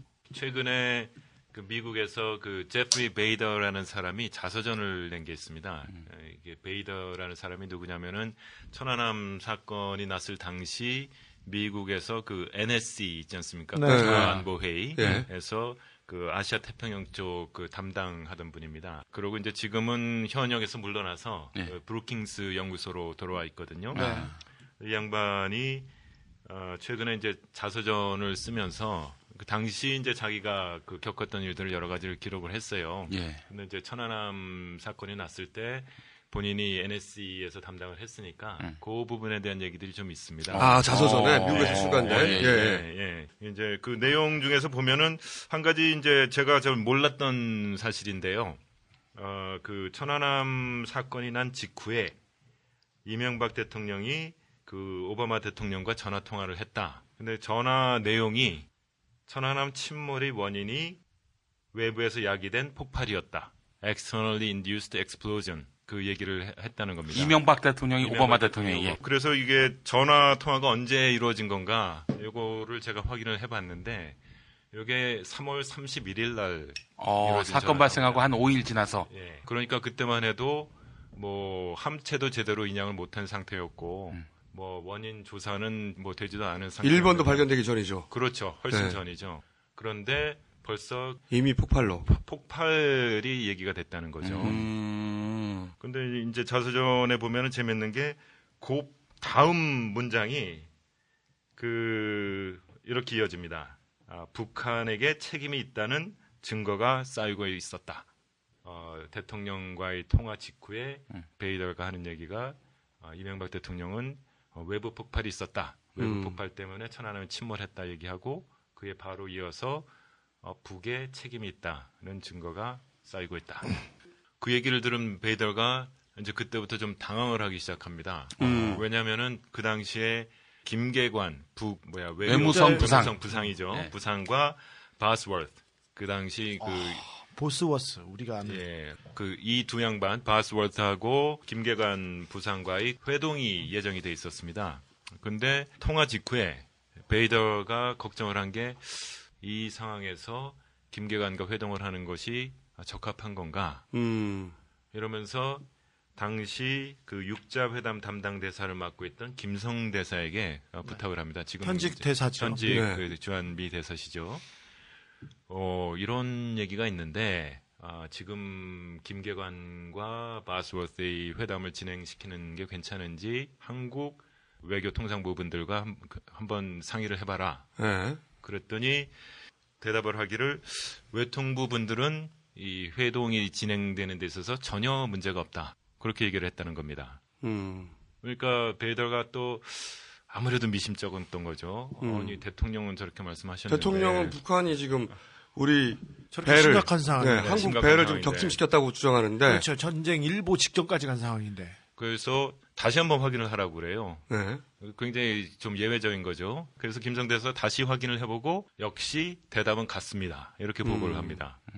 그러니까 베이더가 여전히 이게 그치, 이해가 안 가는 거예요. 조치죠. 이해가 안 예. 되죠. 그래서 베이더가 또 다른 조치를 취합니다. 그 다음에는 컬 캠블 당시 이제 아태 담당 차관인가요? 그랬죠. 그래서 컬 캠블이 마침 서울에 들어갈 일이 있었어요. 4월 초에 4월 1일일 겁니다.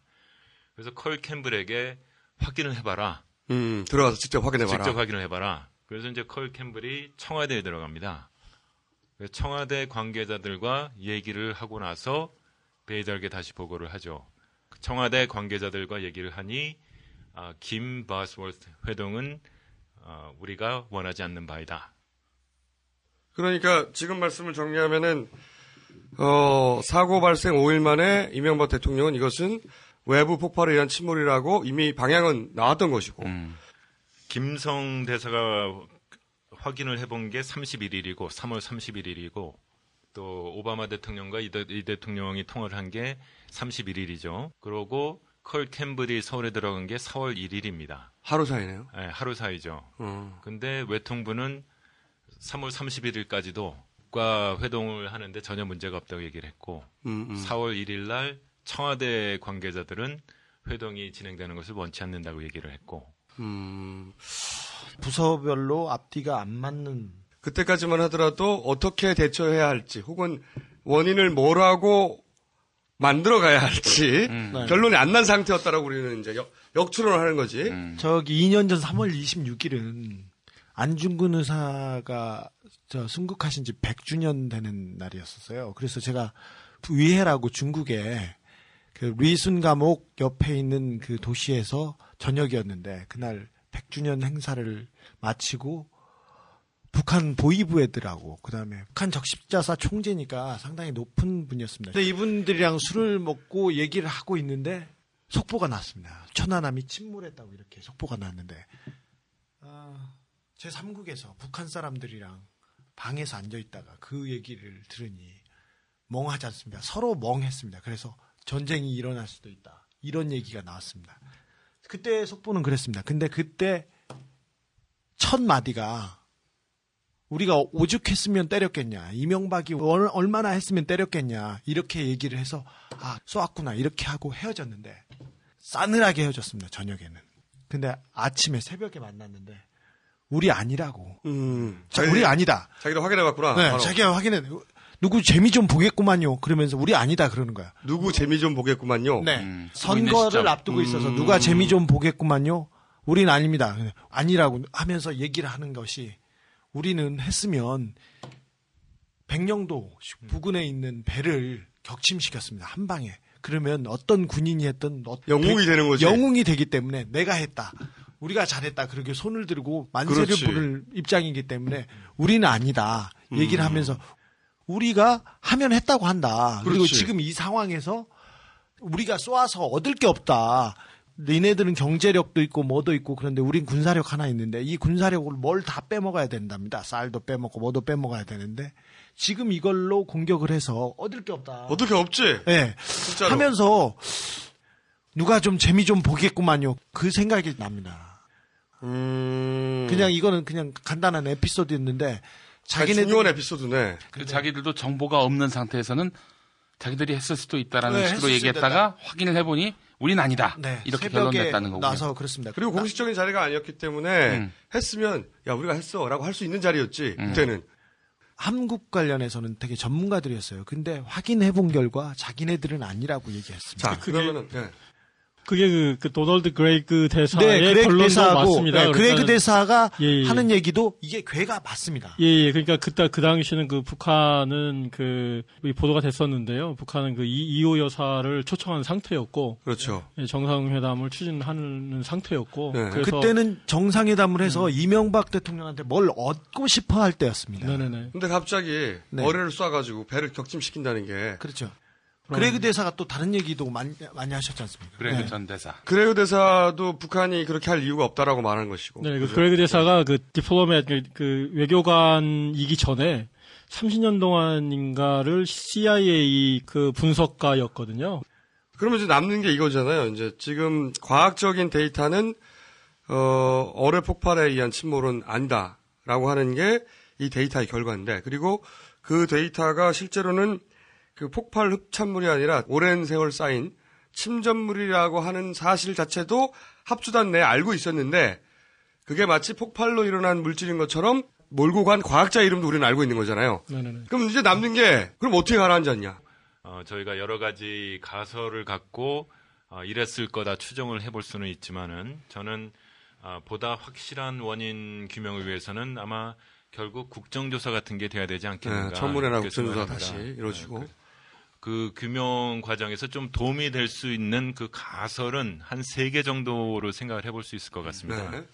일단 폭침은 어, 배제가 됐죠. 그 과학적 증거로 그 합조단이 제시한 흡착물 자체가 흡착물이 아니라 침전물이었기 때문에 폭발이 아니었다는 게 입증이 됐고 예, 어뢰설은 기각. 어뢰설은 기각된 거죠. 그리고. 또 합조단 보고서 자체를 인용을 하면은 근접 폭발이 일어날 경우에는 다수의 파편이 선제 내에 존재해야 하지만 인용합니다. 천안함 사건에 사용된 어뢰의 파편이라고 단정할 수 있는 금속은 식별하지 못하였다.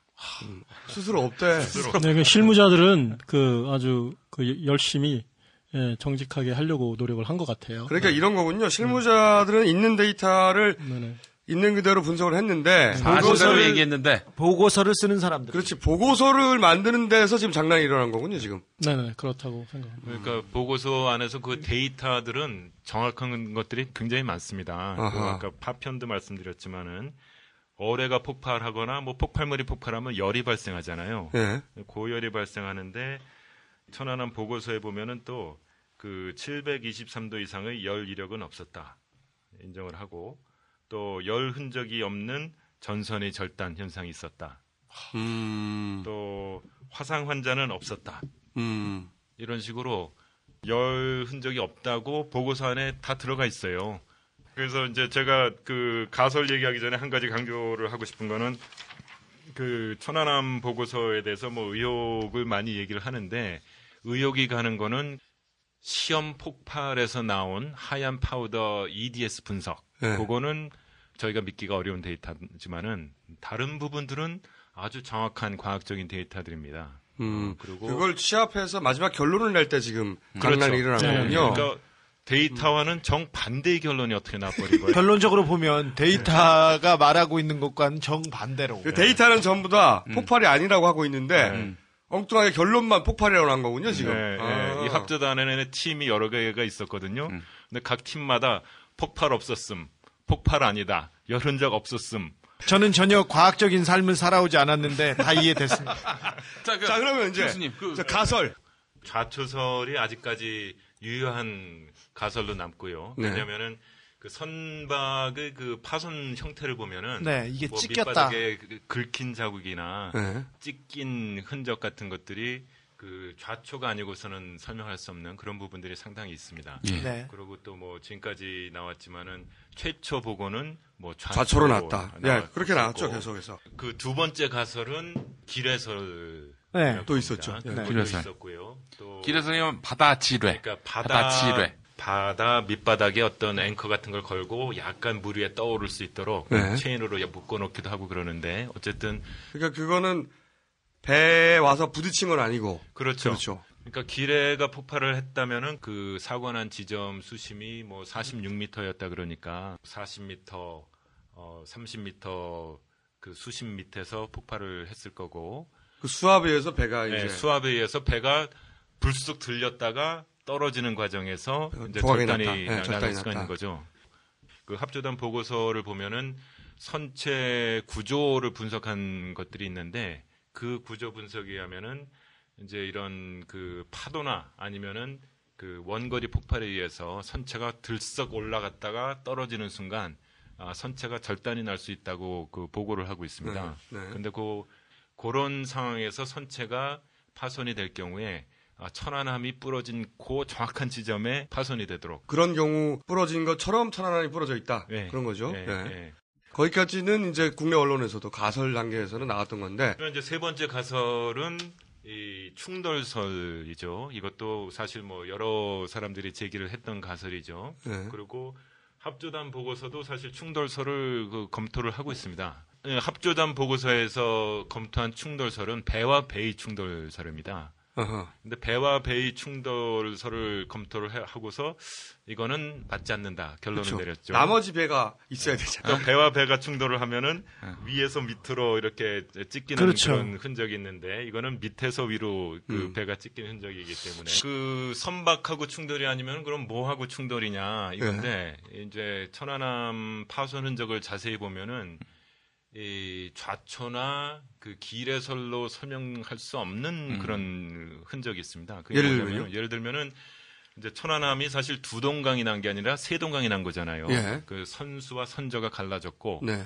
또 선박의 한 가운데 부분인 그 가스 터빈실 부분이 또 따로 떨어져 나갔습니다. 예. 그거는 이제 배 밑바닥이죠. 배의 한 가운데 밑바닥이 따로 떨어져 나갔는데 그 따로 떨어져 나간 부분의 그 윗부분이 어떤 강한 물체에 의해서 위에서부터 아래로 늘려서 이렇게 밀려 들어간 그런 흔적이 있어요. 그 배, 그 배 밑바닥의 정 가운데를 뭔가 쭉 밀고 들어갔다. 그렇죠. 무언가가. 무언가가 음. 배의 그 밑바닥 부분을 쭉 밀고 들어가서 이 게스터빈실 부분을 위에서 밑으로 눌러주고 음. 선수와 선전은 양옆 선수와 선미는 앞뒤로 밀어내는 음. 그런 흔적이 보이는 거죠. 그걸 기레설로는 설명이 안 되나요? 그렇죠. 기레설로는 설명이 안 되죠. 네. 그 기레설로 하려면은 게스터빈실 부분이 위에서 밑으로 내- 저기 찌그러질 수는 없거든요. 그렇죠, 그렇죠. 기레는 밑에서 위로 올라. 기, 기레는 밑에서 밑에서 위로 올라가는 거기 때문에 음, 음, 음. 그 기레와는 맞지 않는 부분들이 남아 있는 거죠. 그래서 그 충돌설을 뒷받침하는 흔적들이 여러 가지가 있는데 그럼 이제 뭐가 충돌을 했느냐? 그 초기에 잠수함. 나왔던 가설 중에 네. 당시 한미 그 연합 훈련 연합 훈련 중이었고 그다음 미 대사가 빨리 달려갔고 네. 미국의 관심이 대단하다. 네. 그렇기 때문에 미, 그렇죠. 미국 잠수함이 아니냐 이런 설이 있긴 있었죠.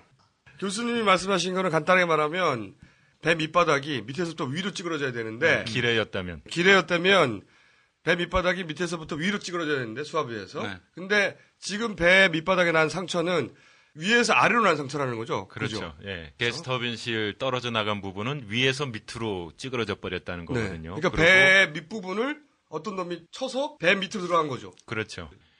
파손된 부분 길이가 한 8m 정도 됩니다. 근데 이제 그 미국 잠수함은 그 8m에 갖다 끼기는 너무 큽니다. 아. 그 어, 당시에 근데 그 미국 잠수함 말고 그 잠수함도 그 같이 그 합동 훈련 중이었습니다. 합동 훈련에 참가하고 있었어요. 그리고 그 잠수함의 그 길이 네. 그리고 지름 같은 걸 보면 특히 이제 지름이 중요하죠 여기서는 네, 저- 그렇죠. 충돌의 가능성을 보니까 그 천안함이 생긴 구멍에 딱 맞는 크기입니다. 요 가설은 처음 들어보는 겁니다. 우리가 이때까지 미국 잠수함설은 들어봤어도 미국 잠수함의 크기를 봤을 때 그 배 밑바닥에 난 상처의 크기 안 맞는다는 말씀이시죠? 그렇죠. 예. 뭐 물론 이것만으로도 이제 그 잠수함이 충돌했다고 저희가 그 단정할 결론을 아니죠. 없죠. 네, 절대 아니죠. 없지만은 제가 이 말씀을 드리는 거는 이제 뭐 국정조사를 하든 뭐 뭐를 하든 그 진상 규명을 하는 과정에서 이 가설도 그 체크해야 중요한- 된다. 그렇죠. 예. 그러니까 보고서에 실린 사진들을 자세히 검토를 해보면은 아, 그 배의 밑바닥에 아, 둥그렇고 커다란 구멍이 뚫려 있는데 이 구멍은 아, 그 길에나 좌초로 생길 수 없는 그런 구멍이거든요. 그리고 이런 구멍은 그 보고서의 결론인 근접 어뢰 폭발로도 생길 수 없는 그런 구멍입니다. 그리고 음. 이런 구멍이 근접 어뢰 폭발로 생길 수 없다는 거는 역시 이게 합조단 보고서에 있어요. 음. 거기서 이제 그 버블 효과라는 거를 시뮬레이션을 그 했거든요. 네. 그래서 이 어뢰가 근접 폭발을 할 경우에 이 버블이라는 것이 생겨서 그 효과로 선박이 파손될 수 있다. 뭐 이런 얘기를 이제 그게 하나의 그 가설이고요. 그거를 확인하기 위해서 아주 엄밀한 그 과학적인 시뮬레이션을 해봅니다. 네. 근데 시뮬레이션을 해보면 100이면 100이 다 그 선박이 밑에서 위로 찢겨지지 아까 제가 말씀드린 것처럼 위에서 밑으로 음. 그 찢어지는 모습이 나타나지가 않아요. 배 아랫부분 중간 정도부터 배 바- 가장 밑바닥 쪽을 향해서 배가 찢겨진 거군요. 그렇죠, 그렇죠. 지금은. 예, 예, 맞습니다. 그 그러니까 먼저 좌초가 됐다가 그 다음에 충돌이 됐다는 설이죠 지금 이게. 이제 그런 그 복합설을 저희도 저희가 생각을 해볼 수 있는 거죠. 네네. 근데 음. 이제 그 손상 흔적만 놓고 봤을 때는 이제 좌초의 흔적이 확실하고 초기 또 충, 확실하고. 충돌의 흔적도 확실하다. 아, 그러니까 초기에 좌초가 한번 되고 그 밑둥을 박아가지고 세동강이 났다라고 두 가지가 여- 연속해서 일어났다라고 지금 추론을 해볼 수 있다. 예, 추론을 그- 해볼 수 있다. 또 한 가지 덧붙여서 저희가 또 확인을 해야 될 거는 계속 그 제기되는 의혹 중에 하나가 그 소위 말하는 그 제3위 부표 아닙니까? 그렇죠. 선수와 선미를 그 인양한 부분들이 있는데 그것과는 다른 제3위 장소에서 어떤 인양 작업을 했다. 어, 저는 이제 그런 그 가능성을 어, 그 확인을 할 필요가 있다. 음, 오늘 결론은 어 이게 폭발이 아닌데 폭발이라고 조작한 과학자가 있다. 주도한 과학자가 있다. 분명히 있다. 그 과학자 이름이 나오면 그 과학자더러 왜 과학적 진실을 뒤집었냐라고 물어볼 수 있겠죠. 어, 두 번째로는 충돌 가능성이 존재한다. 라고 하는 문제 제기입니다, 이게. 그, 이 말씀을 하시려고 네. 미국에서 달려오신 다음에 요 말만 하고 미국으로 다시. 제가 어떤 분을 뵀는데 그분 편지를 잠깐만 읽겠습니다. 평택 이암대에서 해난구조대 활동을 하시던 분입니다. 이분이 어떤 일을 하냐면은 잠수함이나 배 물에 가라앉아 있는 부분에 들어가서 보수도 하고 체크하고 그런 사람인데 아, 이분의 편지 일부분만 제가 좀 읽어볼게요. 2010년 여름 참수리를 선저 작업하러 다이빙을 했습니다. 선저 작업이라는 게 그런 겁니다. 함정 스크류는 한미, 배의 꼬리 부분이고요. 배 밑바닥에 기둥 같은 것이 나와서 축이라고 부르는데 그 끝에 스크류가 달려 있습니다. 스크류가 H가. 그 뒤에 rudder가 있습니다. DDH 또는 FF 그리고 PPC, PCC, 참수리 등 모두 부두에 어느 쪽에 계류하느냐에 따라서 rudder를 시작으로 스크류, 축 이렇게 보고 나옵니다. 그날 다이빙에서 참수리 선저 작업 중에 축에 파란 매직으로 4번이라고 적힌 글씨를 보았습니다. 천안함을 침묵시켰다는 어뢰를 다시 한번 찾아보니 파란 매직으로 1번이라고 써 있었습니다. 소름이 돋아서 저한테 연락을 했는데 그날 수중 작업에서 제가 참수리에서 봤던 건 파란 매직의 4번이 확실합니다. 아마 이 함대 수리창에서 군무원들이 축이나 스크류, 라다를 고치면서 적어놓았을 것입니다. 배의 축이나 스크류, 라다를 고치는 일은 거의 군무원들이 하는 일이기도 하고 워낙 수리 함정이 많기 때문에 어느 함정에서 나왔는지 헷갈리기 때문에 매직으로 적어놨던 겁니다. 이건 제가 물어봤기 때문에 알고 있습니다. 그 당시에서도 한참 의심했거든요. 번호를 적어 놓는 거. 선배님, 왜 매직으로 쓰십니까? 그랬더니 헷갈리잖아. 이렇게 대답했다고 합니다. 군무원 선배가. 군무원들이 수리를 하는데 네. 배든 뭐든 그때 부품들이 헷갈리니까 음. 파란 매직으로 1번, 2번, 3번, 4번 써놓는다는 거지. 그렇죠. 그런데 그 천안함에서 나온 어뢰에 적혀 있는 1번 그걸 보고 그걸 떠올린 거죠. 네. 칸에서도 적어 놓을 수 있습니다. 근데 1번, 2번, 3번 이렇게 적어 놓는 거는 군무원들의 관행이라는 겁니다. 헷갈리잖아. 작지만 중요한 아무도 말하지 않았던 저는 천안함과 관련해서 의문이 스티븐슨 대사 그리고 번호 1번, 2번 그리고 왜 천안함에 탔던 장병들은 다 합숙 훈련을 해야만 했는지 그리고 금방 찾을 수 있는데 고등어 배도 조기 배도 다 찾을 수 있는 배를 왜 우리 해군은 찾지 못하고 다른 데만 돌아다녔는지 실제 해경은 그 좌표까지 알고 있었단 말이죠. 해경이 아니라 어민들도 알고 있었어요. 그리고 군도 알고 있었다고 어, 지금 저기, 저기라고 다 얘기했었어요. 재판 과정에서 근데 그걸 못 찾았어 계속해서. 그런데 이런 과학적 의식이나 합리적 의심을 종북이라고 하고 빨갱이라고 합니다. 어, 군이 종북 방송을 한다고 비난할 겁니다. 그리고 그 다음에 천안함 유가족들이 나서서 빨갱이들은 북한으로 가라고 얘기할 겁니다. 난 선거 어떻게 해? 아, 근데 사실 이게 뭐. 아, 근데 저기, 그, 사실 많은 사람들이 그, 이런 그 문제 제기에 그, 동의를 하고 지원을 하고 계십니다. 제가 계속 말씀을 드리지만은 합조단에 참가하고 있는 그 과학자들 이분들이 사실 그 보고서 안에서 양심 선언을 하고 있는 그렇죠. 거예요. 자기 중간, 분야에서 중간에 다 지금 데이터로 얘기를 얘기- 해놓고 있습니다. 얘기를 해놓고 있는 거고요. 네. 아, 또 아까 말씀하실 때 이제 많은 과학자들이 왜 이렇게 얘기를 안 하느냐 그 하셨는데 저도 이제 그런 원망을 했지만은 또 한편으로 생각을 해보면은 또 많은 분들이 그 침묵으로 진실을 지켜주고 계시는 겁니다. 침묵만으로 부족하다는 거죠. 네. 사람들은 침묵하는 이유가 이성영 교수님의 주장이 맞는 주장이기 때문에 침묵하는 건지 아니면 귀찮아서 침묵하는 건지 몰라요. 예, 아까 말씀을 드렸듯이 그 안동대에 계신 정기영 교수님이 네. 그 분야에서는 가장 최고 권위자라는 그 말을 들었습니다. 네. 네. 네네네. 그, 그분 한 분 계신 거죠 지금. 예, 예, 그것도 저는 아주 용, 예, 예, 아주 희망적인. 제가 이제 다니면서 또 희망을 보는 게, 아, 뭐 이런 걸 실명으로 밝힐 수는 없지만은, 현역 해군으로 있는 사람이 저에게 감사를 하면서, 아, 그 해군 그 심볼이 찍- 찍힌 그 모자를 저한테 준다든가. 고맙다고, 어, 제가 현역에 있어서 아무 말씀은 드릴 수 없지만, 아, 고맙다고 그렇게 아, 얘기를 하셨고 저도 뭐 그 사람한테서 어떤 다른 얘기를 정보를 들은 건 하나도 없습니다. 그렇지만은 그 모자는 어, 그 아주 그 마음을 담아서 받았고요. 아, 그 침묵을 아, 저기 투표로 어, 행사하실 거라고 저는 믿습니다. 이승현 교수님, 제, 제보자, 네, 마지막 한 번 더 여쭤보는데요. 제보자 성이 어떻게 됩니까? 아니 제보자가 아니지 그 과학자. 그 주진. 과학자의 왜? 내가 알아. 뭔데? 조! 실 거야. 하다부터 이니셜이라도 주고 가시죠. 이니셜. 그렇죠. 저희가 좀 찾아볼게요. 네, 이니셜 좀 주세요. 교수님, 좋게 못 끝납니다. 올 때는, 여기 올 저희- 때는 마음대로 왔는데, 갈 때는 골방 많아요, 여기.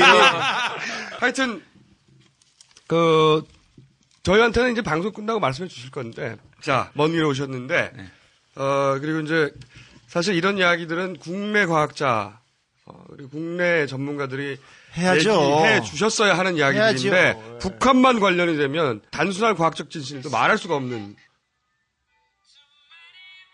이게 뭐야, 이게? 한 소절은 들으라고. 아이씨, 내가 안 했어. 예, 퀸이에요. 근데 왜, 왜 남의 전화기를 만지고 그래? 예, 퀸. 자 어쨌든 북한만 관련되면 이렇게 명백한 과학적 팩트도 말할 수가 없는 시대를 네. 우리 각하께서 만드셨어요. 그래서 굳이 미국에서 달려와서 어, 이 대구까지 와가지고 여기서 말씀하실 수밖에 없었다. 신분 보장을 받는 미국 시민권자들 많이 이 사실을 말할 수 있었다는 게 굉장히 슬프네요. 저를 이제 도와주시는 우리 시의원 두 분이 아 이거 천안함 얘기는 선거 끝난 다음에 했으면 좋겠다 이런 우려를 이야기합니다. 왜냐하면 그, 그 자세가 네. 여기까지 오게 만든 거야. 전부 다. 그런데 그 시민들의 의식, 우리 국민들의 의식의 성숙도가 어, 마- 많이 올라와 있다는 거는 그때 그 2010년 6.2 지방선거의 결과를 보면은 알 수 있습니다. 그렇죠. 그러니까, 예, 너무- 천안함이 벌어졌음에도 불구하고 예, 너무 쫄지 마시고, 네네. 저희는 안 쫄아요. 천안함의 진실을 알고 아니, 싶으면 분들. 투표하시면 됩니다. 그게 오늘의 결론일 것 같습니다. 그 말씀하시려고 지금 오신 거잖아요, 미국에서. 그 천안함 진실을 규명하기 위해서도 많은 분들이 투표를 하시기 바랍니다. 그리고 투표를 해서 좋은 정부를 만들어 주시기 바랍니다. 서 교수님은 말이 신뢰가 가, 목소리가 좋아. 저는 그, 그, 한마디만 말씀을 드리겠습니다. 역사는 진실의 편이라고들 합니다. 더 정확히 말을 하면 역사는 진실을 기억하는 자들의 편입니다. 천안함 사건을 절대 잊지 말아 주십시오. 예, 천안함 사건으로 46명의 고귀한 그런 우리 젊은이들이 예, 유명을 달리하지 않았습니까? 그 원혼을 달래줘야 합니다. 그러기 위해서는 진상규명이 반드시 필요하다는 거죠. 우리에게 더 필요한 것은 진실 말고 무엇이 있겠습니까? 야, 야, 무슨, 무슨 정치인 가짜가 이 돼지야! 공직선거 출마자야! 예, 반드시 천안함 진상을 규명해야 되겠습니다. 이 진실을 모르게 감추니까 꼭 알아야 되겠어, 이번에는, 씨발. 꼭 네. 알 거야. 자, 그러면은, 얼른 도망가세요. 아, 수고하셨습니다. 아. 아, 교수님 수고하셨습니다. 감사합니다. 예. 그럴 리가 없다오 뭘 그럴 리가 없다오 뭘 그럴 리가 없다오 뭘뭘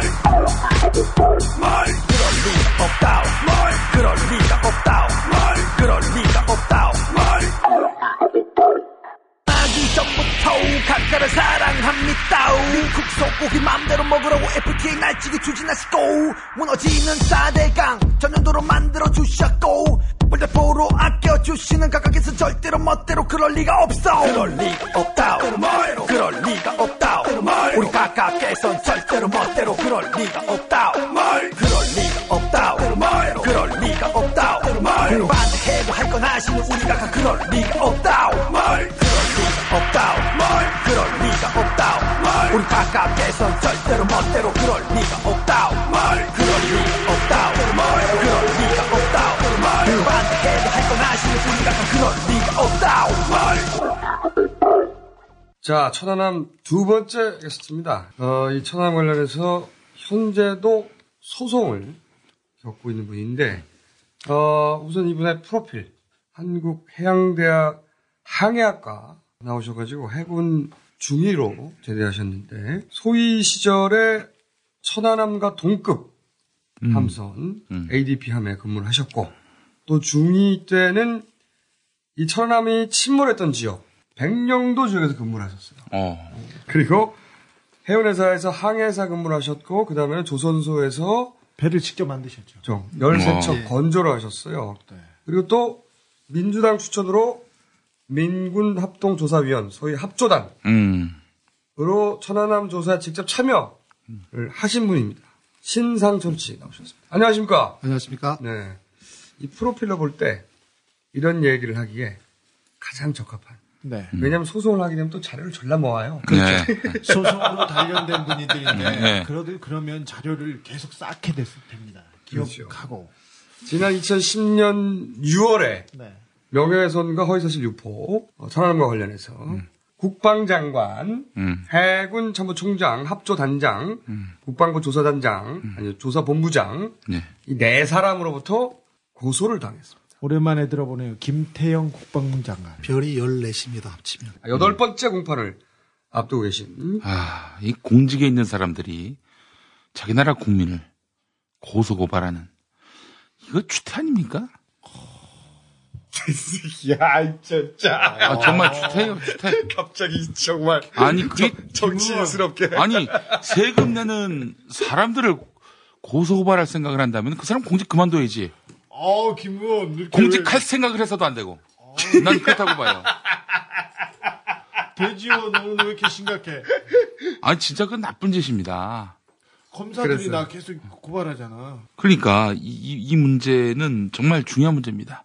경춘선 폐선 구간. 아, 이 그거 뭐야 또 갑자기? 청춘선으로 제가 이름을 바꿔서 낭만과 풍류와 지성과 인문학적 통찰이 살아 숨쉬는 거리. 야, 천안함 얘기하는데 갑자기 아니 고소 고발하다가 경찰이 왜 나와? 가만히 있다가 눈을 동그랗게 뜨고 그래. 네. 아니 그 너무 화가 나잖아요. 경춘선 폐수한 부지 때문에? 아니 그게 아니라 서울 북부지법 터를 팔지 않고 있어. 거기에 지금 완전히 그래서 노는 땅이 야, 돼버렸어. 조용히 해. 야 그만해 이제. 그 그만해. 주변을 그렇게 그만해 이제. 상권 다. 죽여놓고 천안함 얘기해야 돼. 그만해. 야, 보호를 알아요. 조용히 해. 죄송합니다. 아니요, 아니요. 네, 괜찮습니다. 돼지가 저기 지금, 빠졌어, 아니에요 지금. 자, 자, 요 앞에 미국에서 날아온 두 교수님들이 내린 결론이 뭐냐면 그 흡착 물질, 붙어 있는 물질을 음. 분석해 봤더니 폭발로 생긴 물질이 아니다. 그렇다면 합조단이 내놓은 데이터는 조작됐다라고 볼 수밖에 없다. 과학적인 관점에서는. 자, 그럼 남은 우리가 그 뒤를 이어서 우선 이 이승원 교수의 주장에 동의를 하십니까 우선? 예, 동의를 합니다. 동의를 하고요. KBS 추정 60분 팀이 흡착물질에 관해서 국내에서 조사를 하기 위해서 국내 400명의 과학자한테 국내 어느 분한테 이 실험을 맡기면 가장 정확한 데이터를 얻을 수 있겠는가 물어봤더니 어, 많은 분들이 안동대학교 정기영 교수님을 추천을 해주셨어요. 그래서 그분이 실험을 했는데 국방부에서 했던 6가지 실험보다 두 배나 많은 12가지 실험을 했는데 어, 미국에 있는 세 교수님들의 결과와 똑같은 그런 결과가 나왔습니다. 그러니까 폭발로 생긴 물질이 아니라 오랫동안 쌓인 물질이다. 그렇죠. 정말 오랫동안 쌓인 물질은요 물뿐만 아니라 무태서도 가능합니다. 경춘선 철로가 영업을 중단한 지가 이제 한 2년이 넘어가고 있는데 예. 야, 이거 웃겼어. 아, 이거 웃겼어, 이거. 나 당했어. 그 지금 철 야, 그만해, 이제. 야, 기차가 됐어. 됐어. 기차가 다니지 그만했어. 않는 그 철로도 지금 많이 그 부식 물질들이 발생하고 있어요. 예. 아, 그러니까, 그러니까 지금 얘기가 예. 동해안까지 왔다 갔다 하는 거죠. 음. 아, 동해안이 아닙니다. 경춘선은 서울에서 춘천까지의 구간인데 어, 동- 동서를 왔다 갔다 아니, 대표님이 그왜 그렇게 하면 안 돼요? 아, 깔때기에 당했어. 그 다음에, 그러면은, 그 외에 정황적으로, 어뢰가 폭발한 지 얼마 되지 않은 잔해가 아니다. 오랫동안 물속에 있었던 추진체다. 라고 입증할 만한 정황 증거로 뭐 조개 껍데기 이런 얘기 나왔었지 않습니까? 네. 이게 뭡니까, 내용이? 합조단이 어뢰를 처음 공개한 것이 2010년 5월 15일인데 그 당시에 도면과 함께 어뢰 사진을 공개를 했습니다. 어, 그런데 그때 이제 나왔던 논란이 어뢰가 나- 너무 낡았다. 그렇죠. 50일 말에 뭐가 이렇게 녹이 많이 쓰느냐? 50일 만에 이렇게 어뢰가 이렇게 녹이 쓸 수가 있겠는가? 그리고 이제 또 한 가지 논란은 이것이 북한제라고 어떻게 특정하느냐? 그렇죠. 북한이라고 안 써있는데, 거기다. 이런 문제가 나왔어요. 그리고 그 뒤로 이제 5월 20일 날 그 합조단에서 최종 결과 발표를 하죠. 그때 이제 어뢰가 등장을 합니다. 어뢰가 등장을 하는데 유리 케이스 안에 넣어진 어뢰가 1번을 달고 나오죠. 그 유명한 예, 1번. 예. 그리고 이제 그 이후에 이 어뢰는 유리 케이스 안에 넣어진 채로 용산의 전쟁 기념관에 와서 전시가 됩니다. 그렇죠. 예, 그 이후에 저희 이제 네티즌들도 그렇고 저희도 가서 사진을 정밀하게 찍었습니다. 네. 그래서 처음에 5월 15일 날 공개한 어뢰와 5월 20일 날 케이스에 나- 넣어서 나온 실물에 대한 사진을 우리가 정밀 분석을 해봤더니 구석구석 다릅니다. 이것이 폭발한 어뢰라고 했던 사진과 네. 케이스에 전시한 어뢰가 다르다는 거죠. 지금. 다르죠. 다릅니다. 사이즈도 다르고 모양도 조금씩 다른데 거기에 대해서는 네. 뭐라고 그럽니까? 국방부는? 거기에 대해서 국방부는 어떤 코멘트도 하지 않습니다. 국방부는 재판 과정에서 않습니다. 그러면 국방부는 이 다른다는 거에 대해서는 아예 언급을 하지 않고 넘어가고 있습니다. 예, 그런 것이 한두 가지가 아니거든요. 예. 다른 것은 명백한 겁니까? 네, 다, 다릅니다. 예, 그거는 나중에 이제 우리 재판 진행 중이기 때문에 어, 감정을 또 해야 되겠죠. 그렇죠. 어뢰에 대한 증거 감정이 재판 과정에 또 들어 있습니다. 이걸 바꿔치기 한다는 게 대단히 위험 가능성이 왜 그건 처음 나왔던 지적이 너무 낡았고 이게 북한 건지 어떻게 하느냐. 예. 그렇죠. 근데 그때는 만약에 1번이 있었다면 처음 공개할 때부터 1번이 나왔어야죠. 그때는 언급이 없었습니다. 근데 두 번째 어뢰가 나왔을 때 1번이 적혀서 나와요. 아니 근데 처음에는 사진만 내면서 네. 이게 증거다고 얘기하고 결정적인 증거니까 smoking gun 아닙니까? 네. 그래서 실물을 공개할 때 1번도 있다 이거 얘기할 수 그거는 뭐 전략적으로 그럴 수 얘기할 있다고. 쳐요. 그렇지만 어뢰가 다른 것은 네. 다른 게 명백하다면 그거는 육안으로도 비교를 해보면 차이가 납니다. 그리고 1번을 달고 나온 그 노래를 정밀한 사진을 통해서 분석을 해봤더니 이 숫자 1이 녹 위에 쓰여져 있는 것 같아요. 녹 위에 거친 면에 쓰여진 흔적이 어, 잡히고 있고. 그러니까 근데 처음에 만들어졌을 때 쓴 게 아니라 이후에 뭐 수리를 한다던가 아니면 관리를 한다던가 그때 써 있, 그 위에다 쓰면 녹 위에다 쓸 수도 있지 않습니까? 아니 어뢰는 폭발하기 전에는 네. 새 거죠. 어뢰가 폭발하고 난 다음에 물속에 들어가서 헌 것이 되지만 네. 발사되기 전에는 깨끗한 상태일 가능해요. 저는 이 부분에서 굉장히 다행이다라고 느껴지는 부분이 뭐냐면 2번이라고 썼으면 사람들이 기호 2번에 대해서 아주 나쁜 이미지를 갖게 야, 이 새끼야! 그리고 이제 또 어뢰 뒤에서 가리비가 나왔지 않습니까? 그 그거 맞아요. 네. 조개 껍데기가 나왔다. 예. 이게 이제 그 저희 네티즌 한 분이 마이크로 사진기로 정밀 사진을 찍었어요. 그걸 봤더니 어뢰 뒤에 구멍이 있습니다. 네. 예, 추진체 쪽에 그 구멍 안에 가리비가 들어있는데 이 새끼 손가락만한 그런 가리비예요. 그 위에 하얀 흡착 물질이 꽃처럼 피어 있습니다. 그래서 그걸 사진을 크게 키워서 저희가 인터넷에 올려서 어뢰 안에 이런 게 나, 나왔다. 왜냐하면 그것이 가리비가 구멍 안에서 흡착 물질을 뒤집어 쓰고 나왔다는 것의 의미는 뭐냐면 자 흡착 물질이 뭡니까? 국방부 주장에 의하면 폭발에 의해서 0.001초 동안의 순간적인 폭발과 함께 알루미늄이 산화돼서 생긴다 그랬잖아요. 그러면 이 가리비는 순간적으로 폭발보다도 먼저 그 구멍 안으로 들어가야 되는 거예요. 그리고 흡착 물질을 뒤집어 써야 된단 말이죠. 네. 가리비의 놀라운 생명력을 그렇죠. 우리가 저, 첫- 첫 번째는 가리비의 생, 생명력이고 두 번째로는 이 잠수부대, 어뢰 부대의 그 부업 가능성, 가리비 양식 가능성이 있습니다, 이거. 그 가리비가 말이죠. 어, 경춘선 철로에 야, 그만 좀 해, 이제. 아니 저, 그만 좀 어. 놀라운 생명력이라며 한강 중랑천을 거슬러 올라와 가지고 경춘철류에 흡착됐을 가능성이 어쨌든 이게 가리비가 흡착 물질을 뒤집어 쓰고 있다는 거죠, 지금. 네. 어, 참.